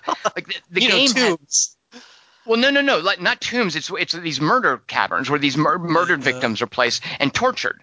Like where where there there are these monsters, these oni that uh, work for Himiko, that uh, like her henchmen, who, who have like massacred people and they turn them into these creepy underground bat people, like in the Descent. That's interesting. Um, yeah. So, so the, the game is very much a game of an R-rated movie. If you had translated that gameplay into a movie, it would be rated R. And furthermore, if you translate any game the, the level of, that has the level of gameplay that's required in a video game, where a chief means of interacting with the world is shooting things, because these Right. are power fantasies. Any video game that, that's faithfully translated into a movie would be an R-rated movie these days. Well, certainly. go. If, if you Problem think about like Grand Theft Auto, would be Yeah. the easiest way. Yeah, to yeah, go. exactly, exactly. And, and Um, Kelly Wand, I would have loved an R-rated Tomb Raider. I would have loved that, but it would have been better. Uh, not necessarily, but Well, like the, the Max I can always, the Max Payne movie is rated R. I don't think that's any good. Right. But look, look, they got killed by Black Panther, so obviously their way didn't work. Like they may as well have tried my R-rated movie and seen. Uh, I more think money. Maybe you say their way maybe- didn't work. I think this is doing exactly as they thought it would. But and you they can use- tell too. Go, go They ahead. use tons of guns in this movie. Is it Bad just that do. the protagonist? Well, No, it's well, the- not just the bad guy. And this is something that Nick She D says. guns. Nick D. Nick D is one of our uh, listeners who wrote in. Um, he says that the writing is also terrible, like the Asian sidekick whose only character trait, drunkenness, is promptly forgotten as soon as he gets to the island. instantly. Uh, Instantly. and and now he can use a gun more competently than the stormtrooper guys can because the Right. stormtrooper guys can't hit anything. But he he's this drunken ship captain who can now pick up this rifle and use it. I mean, he he previously used a shotgun to shoot in the air, and now he can Boring. now he can shoot all all of the bad guys. And Walton Goggins shoots people too, but he is the one good guy who uses it. So, to your point, Tom, is the only difference that I mean, in your like comfortability with it being PG thirteen instead of R, that the hero doesn't use a gun. No, it, it just has to do with the romanticizing of gunplay, with the idea that a gun is used in a in a thrilling context. You know, the guns Oh, are as a problem solving thing. Yeah, well, the guns are used by uh, Daniel Wu and his friends to liberate themselves from other armed men. Like it's encountered, It's, it's a little war. It's a miniature Oh, war. okay. But but Okay. Lara Croft in in the games, she's more than happy to use a gun and shoot people. totally. She's got the bow when she needs to be quiet or when she doesn't have enough bullets. Uh, it's it's gameplay stuff. But if she had been running around with those twin pistols, which I think Uh-huh. will be problematic, I don't think this will get a sequel. But if this had gotten a sequel with the twin pistols, it would be problematic to a PG-13 rating to have her use them as the heroine uh, i- i- against the bad guys. And So especially her- because she would have to use them like proactively. She would have to. It would have to be a Laura shoots first kind of thing. Uh, Oh, oh, Which oh, would be okay. great. it would So be the great, two- Kelly Wand, for an R-rated. It would be great for an R-rated movie about the transformative power of violence, but that's not what this was, and I don't think that's a movie that will ever be made from the Tomb Raider franchise, unfortunately. Not in our lifetimes, but that's because we live in primitive, shitty, mediocre times. But you take away her signature weapons and her her ability to do puzzles, like that's kind of soft shoed too. Like there's nothing left except her pining for her dad. And I, I mean, that- that's find exactly- interesting. You you hit on it. Dingus mentioned it before. She uh, and I don't. She, she The was dumb. Like she She's was an she- idiot. the, the whole thing that she didn't recognize the clock hands. Oh my god. Well, I, I mean, that was actually the only cool puzzly thing. Is I was looking at those shapes and going, okay, it's some kind of runes or it's Japanese. Yeah, that's and when Daniel thought, Wu was like, they're clock hands, I was like, oh yeah, that's kind of cool. They are, aren't they? Why And isn't she it in this movie? Except what bothered me about that was just a technical aspect of where he was sitting and what he could see Oh. from where he could see. He, there's no way he could see that piece of paper. Explain the, the destroy life puzzle to me, Tom. Is that from the game? Oh my I God. really What's Yeah. the destroy life fuck? piece of puzzle? No, I had no idea about that. That was such a mess. The thing where she has to figure the color of life and the green gem. That Yeah, was But the green gem looked blue to me, and then she said It- yeah, I thought it was green. blue. I thought it was blue. It was absurd just how murky. I mean, actually, I think all the shooting of the action sequences. It doesn't surprise me that the puzzles just made no sense or were dumb or were expressed poorly because I felt the same way about the action sequences. That this Yeah. Roar Uthaug guy does not know, and and oh, I don't know if it drove you guys crazy, but this when I noticed it being done early on. uh, He shot this whole freaking thing with handheld cameras, and Uh, like a handheld camera doesn't necessarily mean shaky cam. That's what a lot of people think of it as. But it's Yeah. where, and it's a TV thing. I mean, it's, it's something that I think was done on TV as a, as a way to shoot things quickly, and then it became a stylistic choice for some shows. And now you see it on some movies where they never put the camera on sticks, or they'll never mount it on anything. They've just got the the cameramen running around with handheld cameras. So even when there's two people talking, you can see the frame kind of swaying. Yeah. And again, in some TV, that's a stylistic choice. I can understand why they do that. Paul Greengrass, for instance, when he shoots uh, his uh, Bloody Sunday, his documentary about the Londonderry massacre, he wants it to look like a documentary. It's all handheld. I can see that being a choice stylistically, but here it just felt lazy. There's no reason to do an action movie like Tomb Raider with handheld cameras, Roar Uthaug. Stop it. Yeah. Uh, so at any rate, my point was going to be just I'm not surprised the puzzles were dumb because even the action sequences I thought were dumb. Well, I, I was just so annoyed by that color puzzle because, I mean, it, it it's it would it's no smarter than me sitting at a table putting a tabletop jigsaw puzzle together and having my friends throw pieces at me and Right. and go, oh, the last one you gave me is the Try one that that one, yeah. yeah, and you're the hero of that. I had to do nothing. I had to, I had, didn't have to think of a thing. Yeah. Just throw things at me Right. until I figure Just out. Oh, well, smart Asian all friend. right. You threw the last drunk. black rock at me, and oh, it's this blue one that's Yeah, the last here one. I know. She doesn't even solve it. She just try. It's a process of elimination puzzle. The way she solves it. And Yeah, this it is- really is. yeah. yeah, And this is such an unfair comparison, Yes. but but contrast that to that awesome bit in Raiders of the Lost Ark where you realize that Mhm. the guy only had the burn print on one side of his hand. Like Right. I love how Steven Spielberg talks us through that puzzle and, and makes it makes the characters look smart and makes us look smart and makes us go aha. Like that's a really cool thing to do in the context of a movie because it's hard to make that sort of cerebral thing cinematic. Uh, Right. but here there's just no attempt at it. Yeah. And the way he does it, it's like he, he raises his hand and you see it, then he's going Heil Yeah. Hitler. You just did Yeah, yeah, five exactly. once in one shot, Yeah. as Mhm. opposed to what Tomb Raider does with Yeah. a million shots. I also So think go ahead. Go ahead. I also think she's kind of a jerk, uh, and I think it's just the movie being clumsy. When she's when she's gloating about her name to the security guard, like, "Oh, I'm going to show you." When she pushes hot coffee into Nick Frost's lap, uh, when she's Oh ta- yeah, when she's taking the hose to poor Daniel Wu, like she's she's kind of a dick in this movie. I just felt that way. well, I don't know. so he deserves it. But All right, go ahead. Dingus, I cut you off. What were you going to say? All right, so uh, uh, we have two uh, two uh, listeners who wrote in this week, Nick D, as I said before, and Chris Markinson. So, uh, what I wanted to try to talk about uh, uh, is Alicia Vikander and what what you guys thought of her, besides that she was brown or. Because I want to hear Kelly Kelly, Wand. Wand go to bat for. her. I want to hear Kelly Wand's defense of Alicia So- Vikander. So Nick D, All right. uh, Nick D thinks this is, uh, he thinks it's pretty bad, but as an entry, uh, as an entry in the Sitoxa genre, which is your genre, Tom. tight uh, chicks in tight outfits kicking some ass. Very good, Nick D. Thank you. Uh-huh. Yeah. He says in in that genre, it's pretty forgettable. Her outfit is indeed tight, but she doesn't kick much ass. So he says, I think Alicia Vikander is good at being vulnerable, okay at being feisty, but totally totally out of her depth when asked to be intelligent. I don't really ask for a realistic characterization in. a I wouldn't hang that on her. But go on, sorry. All right. So then, but what Chris Markinson says, which is interesting, um, and I think he's right about this. And I didn't think of it in this way. And I like the way Chris Markinson puts it. He says, How do I put this? She seems really small on the big screen. And I'm not talking about boobs because apparently some a-holes online were talking about her not being busty enough. She was a ballet dancer when she was in her teens and she looks petite, not as an action heroine. But I compare her to Charlize Theron in, uh, or Charlize Theron in Atomic Blonde, who looks huge on screen, like she Yeah. has mass and weight. Mhm. Yeah. Maybe it's that Charlize, if four and a half inches taller, or maybe it's just what a skilled director can do for an actor to make them appear formidable on screen.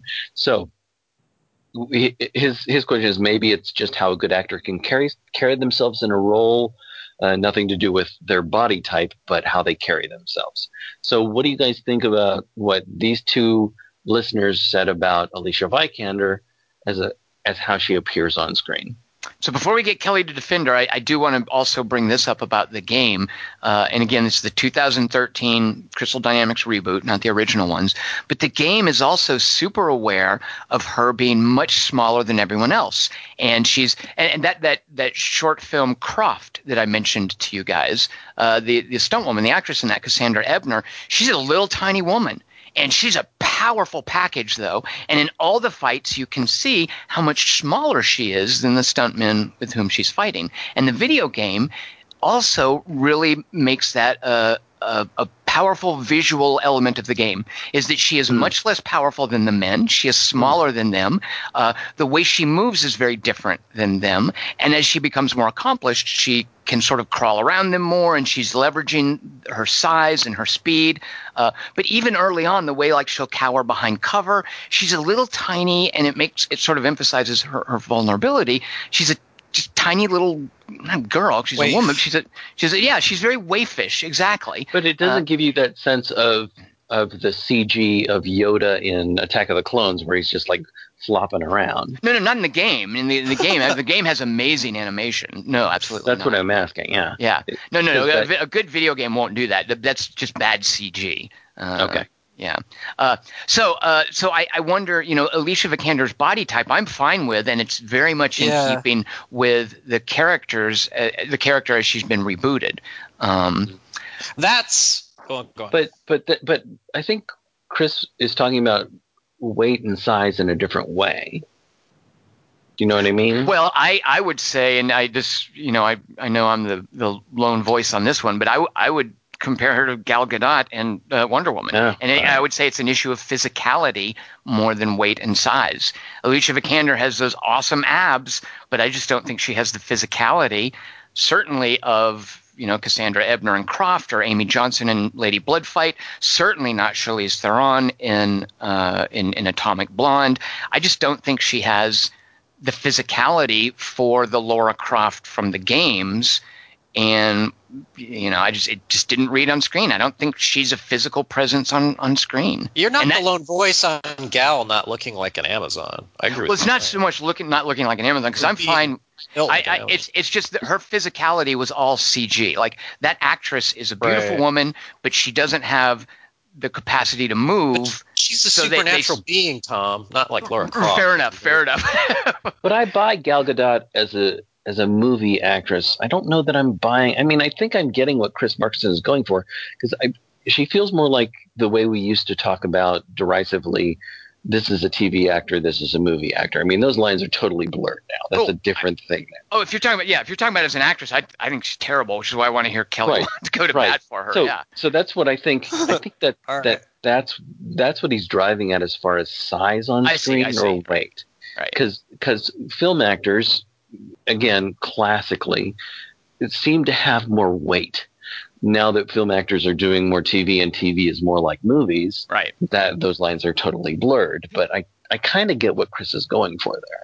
Well, Kelly, on before we start bagging on Alicia Vikander, uh, go. What's your what are your thoughts here? Like, why why are you wanting to go to bat for her? What what worked about her for you? Well, okay, maybe it's more a reflection on me rather than her virtues. But in when movies like this, where someone's playing someone from a comic book or a video game, I'm always struggling with something that no one else seems to give a shit about. Like in Spider-Man, it made me crazy that Emma Stone the redhead was playing the nice blonde Gwen Stacy, and Kirsten Dunst was the redhead sex pot Mary Jane. When Okay. obviously you have two actors who are perfect for the exact opposite roles.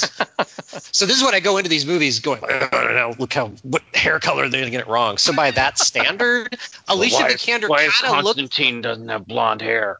that's the thing. I didn't. I hadn't read Constantine before I saw the movie, so I didn't have that issue because he's Right. super Irish too. But um, but when she first comes on screen, I go, oh wait, she kind of looks like how I can see a Laura, like I I can see her as Lara Croft. Like the boob thing doesn't really bother me. That's not really my scene. And I was excited at first because a she was smiling a lot and really enjoying her bicycle, and I was I was sort of enjoying it. Like she she was making a fun movie and she was enjoying her bicycle riding the same way Kellen Lutz likes water. And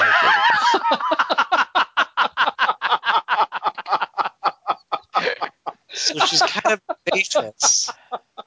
And I'm coming off Annihilation, where everyone's sort of bummed out, and it's Portman. Oh, the baby. But um, Kelly, Wand, I'll give you that. Sure, absolutely, Yeah. that makes sense. I mean, it sounds like a really low bar, but also since Oh, I'm lanky, Yeah, the baby twins. I have like um I really like skinny protagonists because I always feel like they have a um they have like a really stacked deck against them in action movies because the other guys would be really Well, big. not a, not a stacked deck, as it turns out.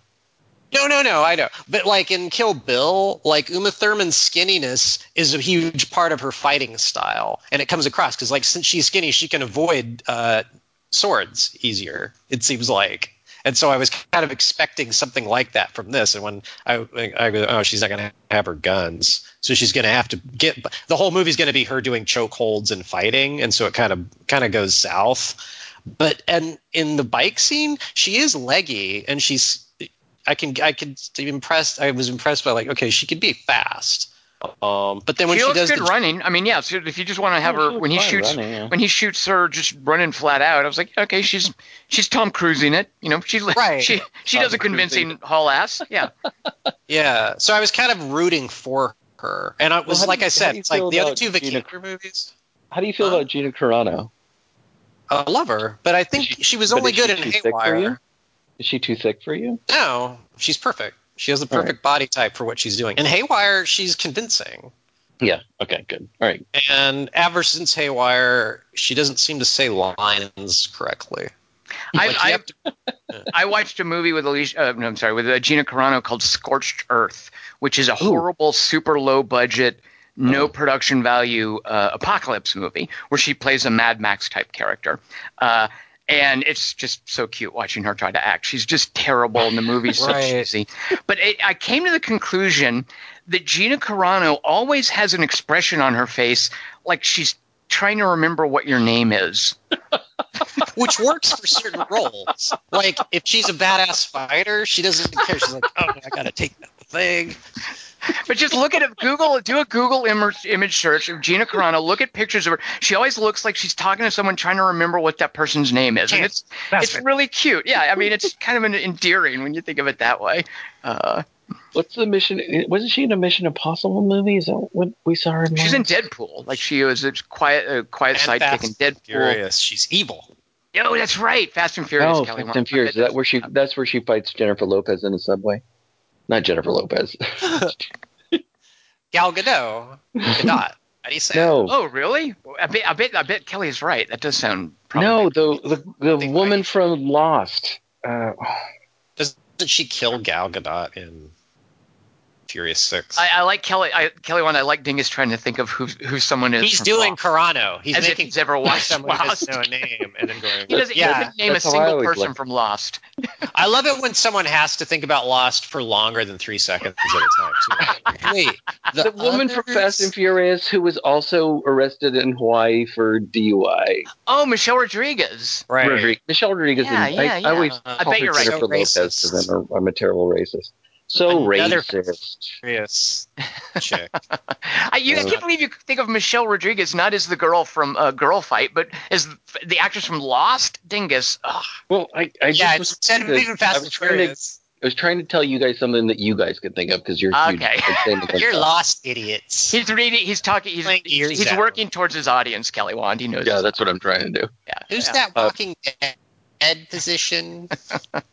By the way, Uh, there's something that Chris Markinson says that I wrote in my notes before I read his email that I love because he mentions it too. He says that video camera and tape recorder must have had incredible batteries not to dry after so many years of time. Seven Yeah. years. He, he, maybe she left it. He left it plugged in. That's another opportunity for her to have to Oh, solve so the puzzle dumb. that he would have left. Right. Play this. Because he doesn't Play know the- who's going to be the one yeah, to she, find he gives you the solution to the puzzle. Even hit play. At least that That- puzzle holds up on That should have been a trap for somebody else, or something for them Yeah. to not be able to figure out that she should have had to had You to had to put that out. in first too. And I would much rather have had puzzles in this movie and, and interesting ways for her to figure them than her just every every first time she thinks of something, it's that. Or the last thing in the case of the rocks. Play. But Come it's on. like her dad basically buys a cemetery plot, fills it with notes for a Japanese mummy that he doesn't want to keep, and then fakes his death instead of blow- destroying the notes, and then goes to the play, the one place in the world where he shouldn't go. Kelly And Wand, you're getting so much wrong. Did you watch this in German? I feel like uh, since I Hey. watched the movies in German, I, it's hard for me to s- Walton snap Goggins back. said he killed him. That is No. never paid off. What? And also, uh, that that mausoleum was on Croft Manor. That was like their family mausoleum, right? Weird. There's still Uh, Yeah. B, he didn't uh, like he he he left to go on this expedition. He didn't fake his death, and he Oh. he just didn't come back. Like he you know he got stranded on the island. They do a whole thing in the video game, by the way, and I imagine this is partly inspired by Lost, where this island of Yamatai, Yamatai, whatever, this this Japanese island. Um, the, the Tomb Raider games are always kind of coy about whether or not there's anything supernatural, but right. most of the time the reveal is very Raiders of the Lost Ark, where yep, turns out there is something supernatural, and Tomb Raider does that. But when they introduce this island and they're playing with this whole is it supernatural, is it not? This island is a for for hundreds of years has been a place where ships and airplanes get trapped and get shipwrecked. Right. and one of the things she discovers is there's there's some sort of electromagnetic phenomenon where not even airplanes can get in there. Uh, so that's why there are things like you know bombers perched on waterfalls. Is for hundreds of years ships have been getting uh, uh, stranded here, and then people, the population of this island are the people who've been stranded on this island. Skull It's a- Island. yeah, yeah, exactly, exactly, Kelly Wand. Um, I did And like the way that bomber looked, though. Uh, I can't believe it sat there for 50 years, though. At- It was right. that beginning, it- precarious.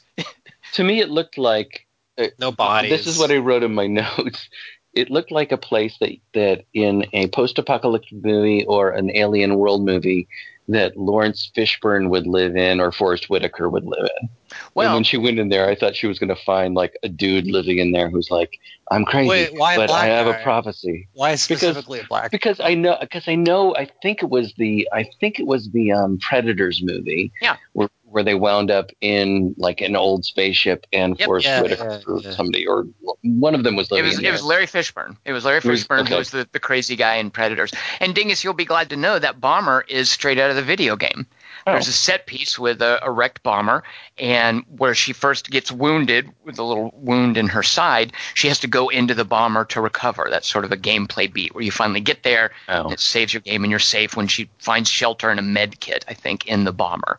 Um, but yeah, it's a great visual. I do love the look of that. There's also a. Uh, Oh no! You know what? I'm thinking of an Uncharted game. Kelly, one, do you know the Uncharted game where they find the Nazi submarine out in the jungle? Vaguely. I like yeah, that's that. that's that's a great visual too. And Dingus, you talking Yeah. about the ship in the desert in the Sahara. In Sahara, Uh, I was thinking that was a Tomb Raider game, but it wasn't. It was an Uncharted game.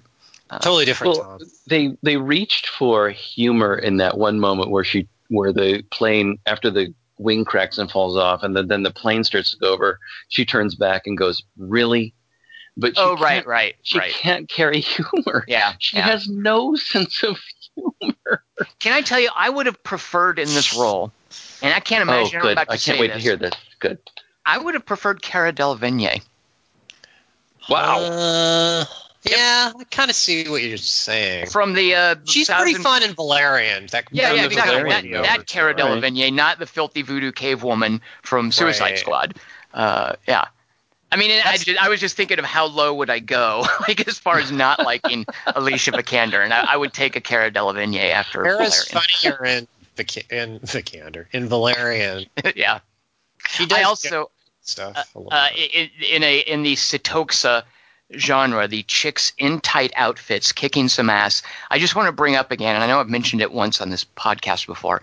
Uh, there's a there's a dumb movie about uh, dragons in, in under in deep caverns called The Fire. Cave. oh. Nope. Oh, very Oh, good. No. Uh, the cave, and uh, it's it's people they they have to uh, scuba dive into a cave, and it's it's got these made for TV production values and crappy CG, but and it's also got I didn't remember this because I didn't know it was her when I'd seen it. This must have been over ten years ago. Uh, Lena Headey is one of the chicks in there, Oh. but but more importantly, in the cave, and oh my god, this scene, oh my god, this scene, it is it is like Sitoxa porn almost. Piper Perabo plays Oh. one of the cave women, and this this is let me tell you. This scene is sexier than anything in Coyote Ugly. Let me tell you. She, at a certain point, has to scale a steep wall to try to rescue them. And she is in super skin tight, like short shorts. I mean, it's it's mountain climbing gear. She's not a busty woman, so she's but she's super toned and thin. And as she's climbing up the cave, the director, who's never done any other movie, he's like he's, he's making sure she's covered in sweat. Uh, and when she gets up there, I mean, it is so freaking hot, and she has to do this really cool trick to try to get away, but the stupid movie decides to kill her anyway at this point. But there's an incredibly hot Uh, Piper Perabo uh, mountain climbing sequence in the cave that I, you know, I would love to see. I mean, it's, there's way too much sexuality on display for it to be what Tomb Raider was has been trying to go for. But uh, as far the as sex out. Yeah, yeah, you cannot take the sex out of Piper Perabo straining up a cliff, No. sweating in Fuck. super tight clothes. And the thing is that th- she's got the tight outfit on, but she's also adorned in a whole bunch of like mountain climber gear. It's not like just just sexual fantasy stuff. It's like sexual outdoorsman mountain climber fantasy stuff, like realistic. Uh, Plus, she's inherently cute. You're like, oh, it's Piper Perabo. yeah, yeah, she really is. Little Yeah. rascal. So this, I know you kind of you touched on this before. Sorry, but I mean, Piper I guess Perabo? you know you can you can take the the sex out of Piper Perabo, but you can't take the Piper Perabo out of sex or whatever. Um, That's what I I'm very confused by that, but okay. yeah, Yeah. don't worry. Diagram the sentence; it'll work. I have no Um, idea where this is going, Dingus. I'm excited. I think Harrison Ford in Indiana Jones is a pretty sexy dude, Sure. and Yeah, of he course. and he exudes sexuality. I mean, he and the, He I mean, but the the movie paints him in that way. What'd you say? He he. Uh, there was a, the scene where he. Uh, I think I've already said this, but the scene where he throws his gun in the briefcase. He's wearing a bathrobe when the guy comes Yeah. to visit him at Raiders. That was originally a longer scene where he's having sex with the chick from his class who wrote on her eyelids. 'cause Oh, they wanted to set him up as like, yeah, he's a player, and so they cut her out of that scene. But that's why he's in his robe initially. Is there was they shot a scene where he's fucking her because he just well in in the in the one where they do the mining car chase is that Tem- in temple of doom there's a super like it, it's super Yeah. conspicuous how his sleeves get ripped off so you can see his biceps i mean they play up the beefcake and i have no problem with that i have no problem with that because that's And when he you know Adventures adventures can involve sexuality can involve And we sexually appealing women to get horny too. Why can't they get Right. horny? Well, Well, not, not so- just not just horny, but just uh, like I have no problem. I don't want to fuck Harrison Ford, but I love seeing how sexy the guy do. is. I like looking at his bicep. I'm happy, Right. you know, if they want to bring out his chest, cool. He's got a decent looking chest. But he's Sexuality sexy doesn't anyway. th- Yeah. it doesn't have to pander. It can be it can be an effective part of an adventure. Uh, Yeah, I like how she's attracted to him. Uh, Kate, Cap- Kate Capshaw is, and They all I also like that weird sort of thing that she does with the statue, where she's like, "I'm going to push on the breasts of the statue." My tits are over here, baby. so th- this movie doesn't have any of that. No. But at the beginning, is there any sort of lesbian vibe for you there with those three What? In characters? Tomb Raider? Yeah. I wish. Not really. I, I, I really do think Dingus that what they're doing is a is a brief nod towards her friend Sophie in the games. I'm guessing. Oh, okay. Well, I wouldn't Um, have no idea about that. All right. Fine. Yeah, but All but right. no, I, I I part of my problem with Alicia Vikander is I, I just think she's just as an actress pretty flat and and vapid. Uh, Yeah, that's the problem. I just- Yeah. I don't think She's she kinda knows. Vacant. And and But she that would. works for Yeah. Kelly Wand, you said you've seen her in two other movies, but you've seen her in three, and I'm curious which one you're forgetting. What are the two other movies you've seen her in? The Light Between Oceans, where she just moans, and uh, Ex Machina, which kind of plays to her Yeah. strengths. So She you're forgetting like you're forgetting because she was fun in this because she's vapid and flirty. She does that Mhm. fine. Right. Man from Right. Uncle. Man, Man from, from Uncle. Uncle. Oh, I kind of liked her in that. Yeah, I did too because it it, it it plays to her being vapid and flirty, and she And works she's just fine goofy. doing that. She's a weird character. and she's goofy. You know what? It's t- it's like Except- you talking about her having fun with her bicycle. It's the same in Man Man from Uncle. Is she's just having fun, hanging out and goofing around with this good-looking Armie Hammer guy. Yeah, absolutely. Yeah, I think I like to see her happy because I, I feel like we make fun of her all the time, and so if she's enjoying herself, it takes the edge off. Makes me feel less mean. Like, see, It's she's, very endearing. she's fine. She's not worried about what I think. I love that you brought up the word flirty because the, there is a line in, in this movie, and I don't I, I don't know if she says it or who says it, but it's I'm not flirting. I'm just naturally charismatic. Nick Frost. Yeah, that's Nick Yeah. Frost. Yeah. Uh, yeah. Oh, oh, it's the flirting thing in the pawn shop. All right. Yeah. Uh, speaking of a line in this movie, would you guys like to play good writing, bad writing? Yes. Sure. Do this. I always love the game. We haven't done this in a while, so uh, I just have to read the disclaimer real quick. Good writing, bad writing is not to be used in any fiduciary, financial, academic, or medical capacity. It's strictly a subjective enterprise based on the perspective of one person with an advanced degree in an unrelated field, but from an accredited institution of higher learning that happens to be Ivy League. Although the findings of good writing, bad writing are negotiable, all decisions are final, official, and binding. Okay, good writing or bad writing? Send them yourself. Do See, you need it makes me laugh. I kind of like it. I don't even Any- know what that is. Ah, because it, it so it's it's her tagline with which she dispatches Walton Goggins, because he has just said, "When you see your dad, send him my regards," and then she sticks the thing in his mouth and says, "Send them Oh, yourself." send them your. Okay. I, I Uh, was, good writing. Okay, Kelly Wand Oh, I good that's writing. Terrible because Oh, it- but part is- part of that is colored by the fact that I read Nick D's uh, email and he's like, why why is she moving herself between him and the chasm when she just could have kicked him in there to begin with? well, you know I'll it's where he's you- eventually going. It did seem a little bit, yeah. I know why Tom's going to say it's bad writing is because he's dying, so he wouldn't be sending them. He, like he's there in person, so you wouldn't mail your regards. To No, it someone just- you're actually meeting in person. No, that'll be Tom. She's just lost her father. It's not time for a glib line. That's that's why it. I, that's hate why that I, line. that's why Dingus is right, Kelly Wand. Is it's it, she's not the kind of character. It hasn't been established she's the kind of character who's going to have a, a one-liner when she kills someone. but she has two. She also says you messed with the wrong family. Oh So my God, still- it's, exactly. It's even worse. So yeah, so it's bad writing, Kelly Wand. All right, let me give you guys the next one. This wasn't designed to keep people out. It was designed to keep people in. Uh, I always hate those lines because it's always the second it starts, you already know the ending, but the character acts like you're not. You, I'm gonna blow your mind. Yeah, Boom. suck it. They always act like they just tricked me. Like, Yeah, we, "Yeah." we both we both sort of Terrible giggled. I, I I couldn't help. I, I tried to stifle my laughter at points like that, but It's also I not couldn't. true. Even yeah, the logistics of it make no sense. Like, How how would- would No. Spike coming up from the floor? How would he know that? A and B. How does it do one or the other? like it just Yeah. it just kills Well, he- someone where they're standing. he knows that he apparently he knows that because one of the skulls that we were given a brief glimpse of what had a puncture through it. So I guess he figures Oh. people are trying to escape. Um, but it doesn't make any sense given the chasm of death Well, it's just soul. I want to murder that line every time I hear it, though, and it's in every movie like this. But the- what's terrible is the traps are so dumb. Yeah, yeah. Yeah. And that that disintegrating floor going on forever. That was Yeah. just ridiculous. Yeah. Okay, here's another one. You guys are both right. It's bad writing.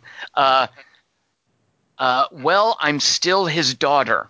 Now you might need context for this one. It's where uh, it's where McNulty has just said, I, I can't go on. I can't help you with this thing. It's a bad decision. Uh, I'm not the man I once was. And she says, Well, I'm still his daughter. Kelly Wand, good writing or bad writing? I think it'd be good writing if it was the first line of the movie and it was context free, and she was in the kickboxing ring and she says that, and then the neck, and then she just gets punched in the face super hard. But in the context, you're saying bad writing. Uh, bad writing, yeah. Dingus, good writing or bad writing? I- I think it's bad line reading. I don't think it's bad writing. I think that the when they figured out that she can't read a line, they should have adjusted the line to make it clearer. But I don't think it's bad writing. I think it's bad line reading. Kelly Wand Dingus once again has trumped you. I, I love that line. I think it's a really good line. It belongs in a better movie. This whole idea that I'm not the person I once was. Well, I'm still that person's daughter. That's that's a great uh, to establish. Well, I don't care if that's who you are, but I still am. You know, that's the person that I remember I'm you as, and s- that's who inspired me. Yeah. that's a I'm great still line. the daughter of an idiot. That's what she's well, saying. but I'm I'm still in in ti I'm still in time with the man who left at that point. right, right, exactly. I still know that man. yeah, that was Yeah. a good line, Kelly Wand. So- So, I liked it, it's but at the of life. The moment I heard it, I was like, "You read the line wrong." right. or, or they should have rewritten the line, but it's it's a great concept of a line, and it would have worked coming out of another actress's mouth. I yeah, think. Cara Delevingne, for instance. I think I don't. li- I wasn't. In, I didn't like the the fact that the movie was about father daughter shit. So anything relating to it is like making me go. Well, then how about this one, Kelly Wand? it's your decision. It's your finger that's pulling this trigger. You remember when that is? Uh, Yeah, Walton Goggins says it. Yep. Good writing or bad writing? I'm gonna say bad writing because I thought it was a scene that just didn't make any sense because he's pulling the trigger, and also if she'd pulled the trigger on the bow, it might have saved him. So he's, but it's not logic that would win. What Dingus, do you concur or do you? No, I think it's terrible writing. I, it's it's his finger pulling the trigger. Fuck Yeah, there's there's no world in which that's a sensible saying. And even if we were using it as a metaphor, she's got a bow. You don't use a bow with your finger. Yeah. It's your whole hand. like this whole idea. It's you, and it's not her finger. It is his finger that will pull the trigger. She might drive his hand, so to speak. But no, that made no sense. That uh, It's a great op- op- opening for a comeback from her saying that. Going, this is a bow. Right, exactly. Like, yeah, if if he had been, yeah, if he'd known, if he'd said something that was foolish and she'd called him on it, but she didn't call him on that one. Let me give you another one from that same scene. If I open that tomb, I'll get back my family. If you open that tomb, you won't have a family.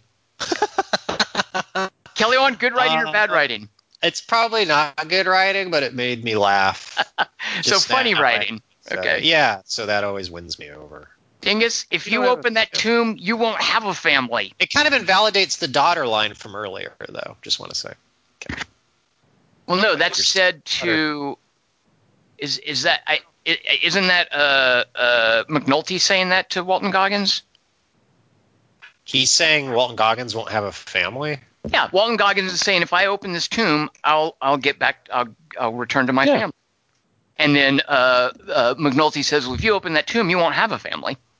He will. They'll just be dead. I- so it's I bad think writing. it's I think it's good writing, uh, stipulating the idea that this scene is absolutely unnecessary and stupid and poorly done in every way. Family man. Uh, I think that that line is good. I mean, if you if you just put it in the microcosm of that scene, it's a fine line, but it's a poorly written scene. Dingus, you did great before, but I, I think because he will still have a family. It's like Kelly Wand is saying, they'll just be dead. Like when your family dies, it doesn't mean you don't. Oh, they weren't right. your family. Well, I Uh, think that's what it's he- like if it's if you say if I open that tomb, I'll get back to my family. If you open that tomb, your family won't even be. Well, I can't even. you know, I can't make good well, writing out of it. Yeah, I can't they- do it. Your family's pulling the trigger. Well, that's the that's the problem. You can't. You, you fingered your family. Yeah. Okay, and also, the final it's, one. it Yeah, go ahead. subverts. Oh, and he wait, does was- end up fingering his family. Look, the finger ends up. Oh, see? It See, subverts his missed- villainy to introduce that he has a family now. Like, oh wait, No, uh, that he ha- that he has a finger, and that a finger's going to kill him. See? yeah. See what happens? This is Finger. uh, maybe this movie is much more brilliant than we thought. You All right, that here's- tip, he won't have a finger. The final line in good writing, bad writing. This will hurt me more than it will hurt you. I've You guys- never liked that. Whenever anyone said it, it's Do never. you need true. context for it, or you remember? Do you remember it in the movie? I don't already know what he's doing there. Is he putting alcohol in the wound? What is he doing? I don't understand what he's doing. He's putting a bandage on the wound, is he cauterizing? I don't know what he. He's not cauterizing it, obviously. What's he doing with that bandage? He's punishing her for coming after him. No. What is, what Giving is he the actually standard doing? speech. He's, is he sterilizing it? I, I don't I think so, Dingus, you. because I think when you sterilize a wound in a movie, there's there's more of a show of it with pouring liquid on it or something. I think he's just putting, a, you know, he's just finished giving her stitches. He's just putting a bandage over it, and presumably it's sore, I guess, and so she reacts to it. But if there's this idea that there was alcohol on the pad, I don't think there's any. No, There's, there's no- no. there's nothing in the movie that makes you think that. And the, the, the wound management in this movie, very PG-13, Oh, Kelly Wand. Yeah. horrible. Yeah. Uh, Yeah. So the reason that I, I noticed that is, you know, when a parent says this will hurt me more than it will hurt you, you say that before punishment, not Punishment, not, yeah. not before treatment. It makes no sense A to say that during say it. treatment. Yeah, because it's a way that a parent assuages his his or her guilt before punishing a kid.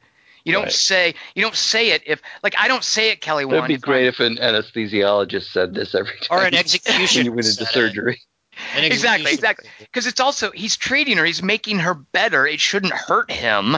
Like, Right. sure, it's going to hurt her in the short run, but he's doing something that is fixing her. It's addressing her wound. It shouldn't It hurt works. him just because. And and by the way, it shouldn't. He shouldn't save that for when he's going to put a bandage on it. He should lead with that when he's going to start giving her stitches to an unanesthetized area. Or when Uh, he stabs her again. But maybe Actually, the, the line the works if he doesn't like her. The inverse of This- it, it- to reverse the line would make more sense. This will Yeah. hurt you more than it hurts me. Exactly, and it would maybe Yeah. introduce a little levity, wouldn't it? Yeah. Yeah, we might sort of think, hey, that guy's a likable fella. He's cracking jokes to make his daughter feel better. But nope. And he sticks a cigarette on her. So I guess we all agree on that. Yeah. I, I just thought it was like he, he had something on that cloth that was going to give her great pain, but it doesn't make any sense. Well, she was told that, or she decided to react that way, Dingus. You're absolutely right. She decided to act as if this is the scene where alcohol gets poured on the wound, and he's just putting a bandage on it. If they would have reversed the line and had her giggle a little bit, even in her pain, like do some sort of painful laugh. Dingus, that you should been- you should have written Tomb Raider. Yeah. All I, I all I think about is that weird like separating wound that like that is that it's healing on uh, Indiana Jones's father when uh, on Henry's uh, on the gunshot wound when they pour the water over it. Ew, and it, and it looks like remember. hydrogen yeah. peroxide being poured on a wound. Yeah, the Was grail that water. okay? That sounds like R-rated uh, wound management. Well, well, I was, I, you know, I, I started thinking about, um, you know, the last the Last Crusade isn't over early on in this movie, but it's His I really, I really Sing like the. Last Crusade. Well, it's the it's the dad, it's the Grail, and and he delivers the Grail, and he's like, "W- "You brought it here. I should have mailed it to the Marx Brothers." You know, it, it's Yeah. that whole like I've delivered the diary that I shouldn't have delivered to the exact person I shouldn't have delivered it to. Now we have to get it back and fix everything that I just did wrong, just because I was trying to against find you. Dad. Right. Yeah. So Like, uh, I oh, started Sean thinking about that early on, but then I, I realized that this movie doesn't doesn't belong in that same breath. So that's why I chose Sahara. Yeah, what's dad's traits in this movie? What are Dominic West's characterization? English. Strokes. Good. Correct. That's all I got. And, and he, he hurts you more than he does me.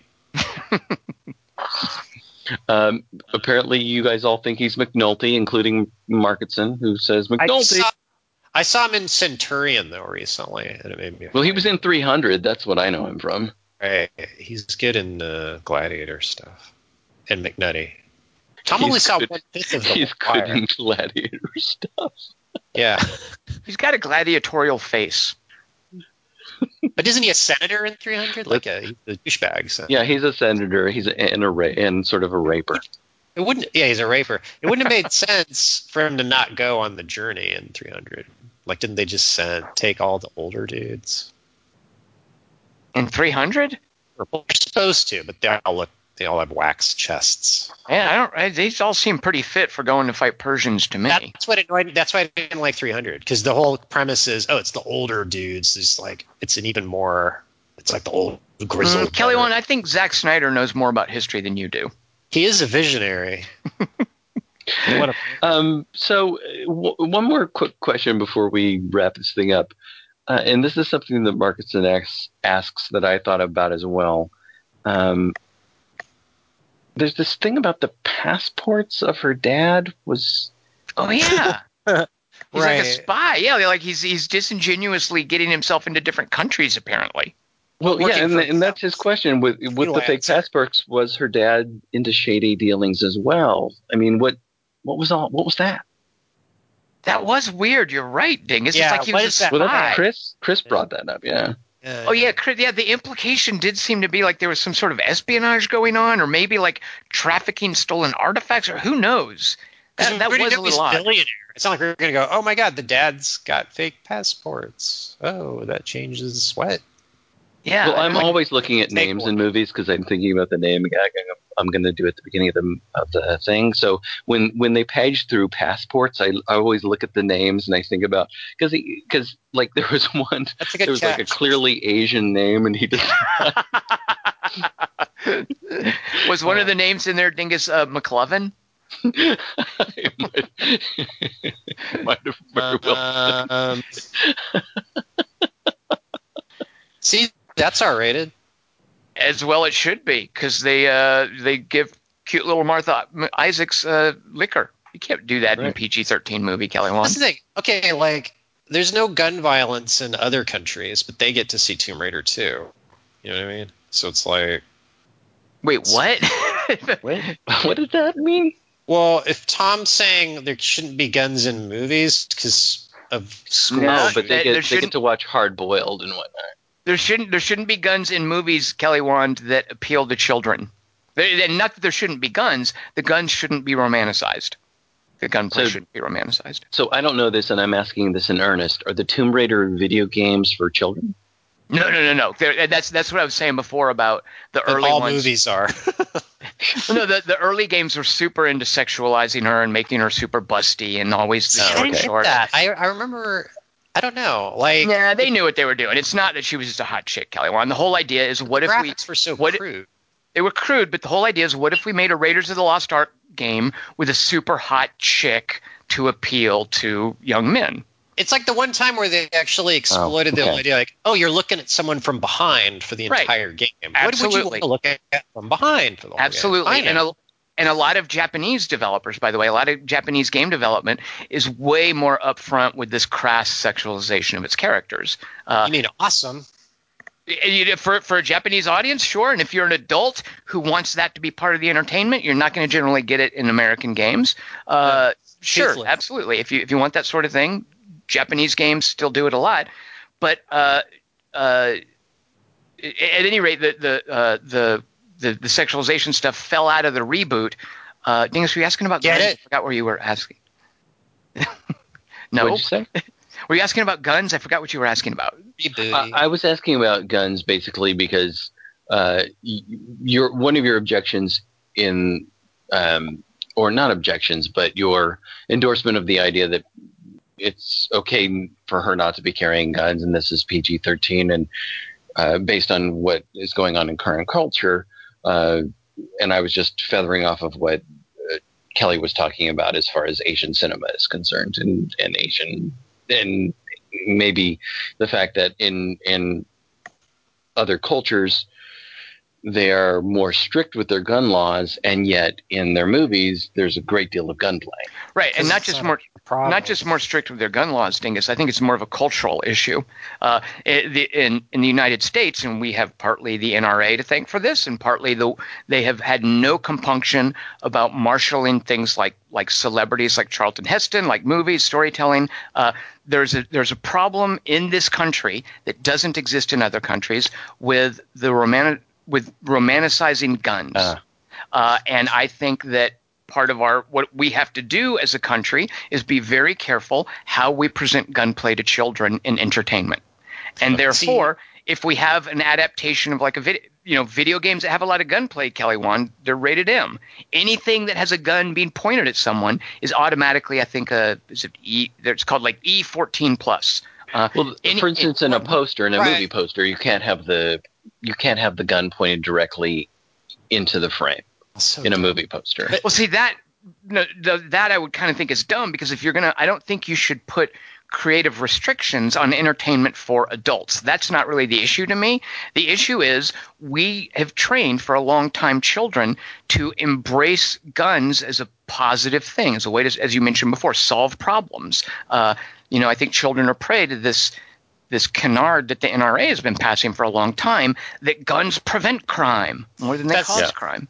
Uh, See, that's so why I think we, I- as- I think we as something a like country, a movie poster. I mean, why why would you draw the line there? Because you know, my kid or whatever kid is going to see a, bill, a billboard or a bus or a, a bus stop or a movie poster that shows uh, the hero of the movie pointing the Oh, gun okay, you know what? directly out. Fair enough. Fair enough. If if they want to, yeah, fair enough. If they want to be careful about issues where uh, children would be exposed to advertising stuff, I, I I'm okay with that. But my I'm- Okay. my more point is that if you if if you want to have gun violence in movies, go for it. It's fine, but make sure that there's some sort of disclaimer or notice that okay. hey, That's this is going to glamorize gun violence. So therefore, if you have a child who's under 17, you need to bring that child to this movie because you need to clear the child being there.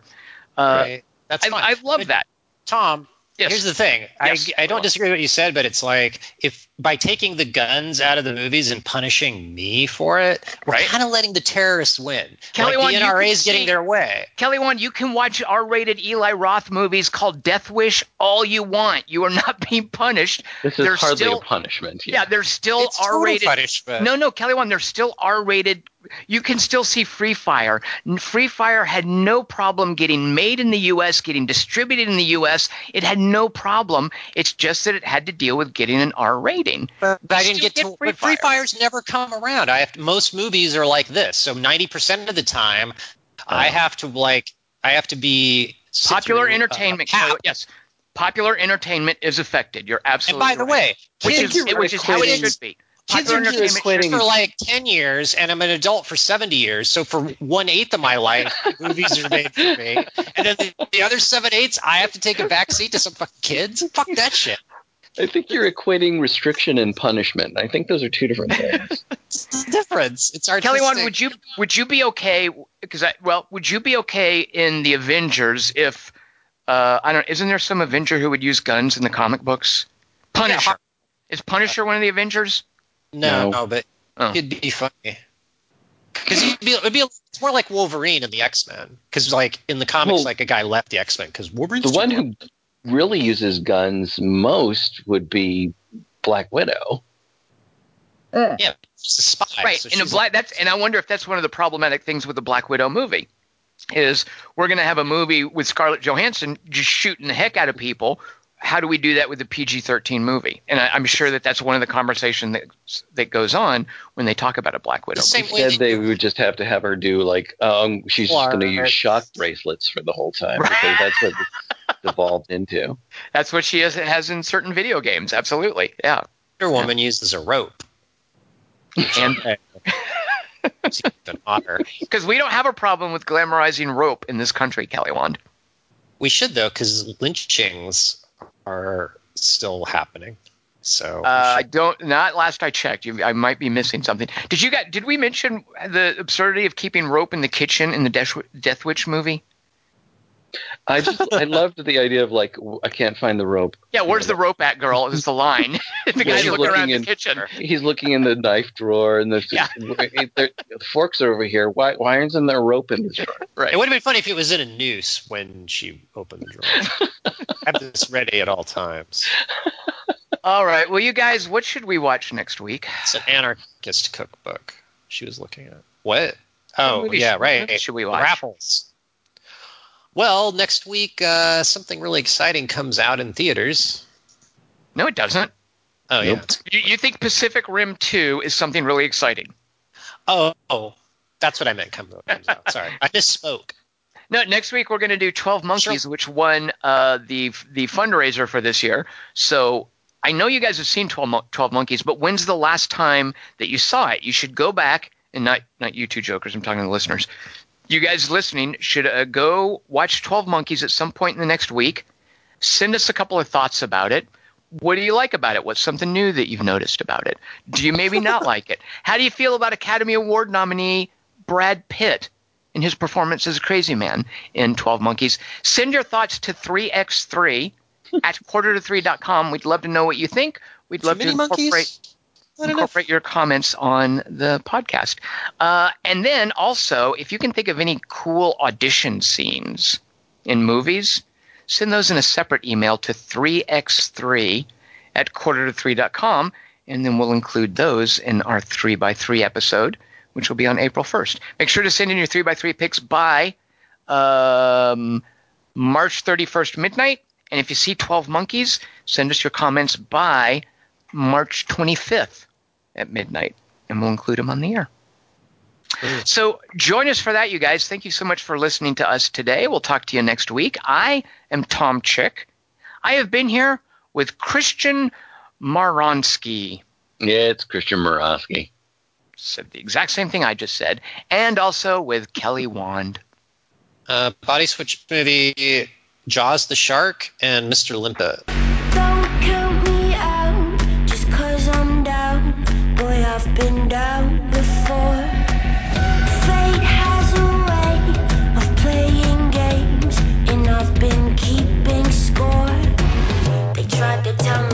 Was lost in the forest like a cub with no mother when I actually was where I wanted. Right off the venomous hand, follow the chemical scent. Look for the hole in the fence. Take everything you demand, fast as you can, and run for your life. Run for your life. Body switch movie, Elephant Man, and Sherlock Holmes. I prefer that we be more capable and prepared than lucky. Observation, reflection, faith, and determination. In this way, we may navigate the path as it unfolds before us. All right, and we have what? Eight more recharge cycles to go before we get to Origae 6? Is that a question, Yes, sir? Walter, that's a question. That is correct. Body switch movie, Lindsay Lohan and Jodie Foster. You're worth 10 of me. Aw. Baby,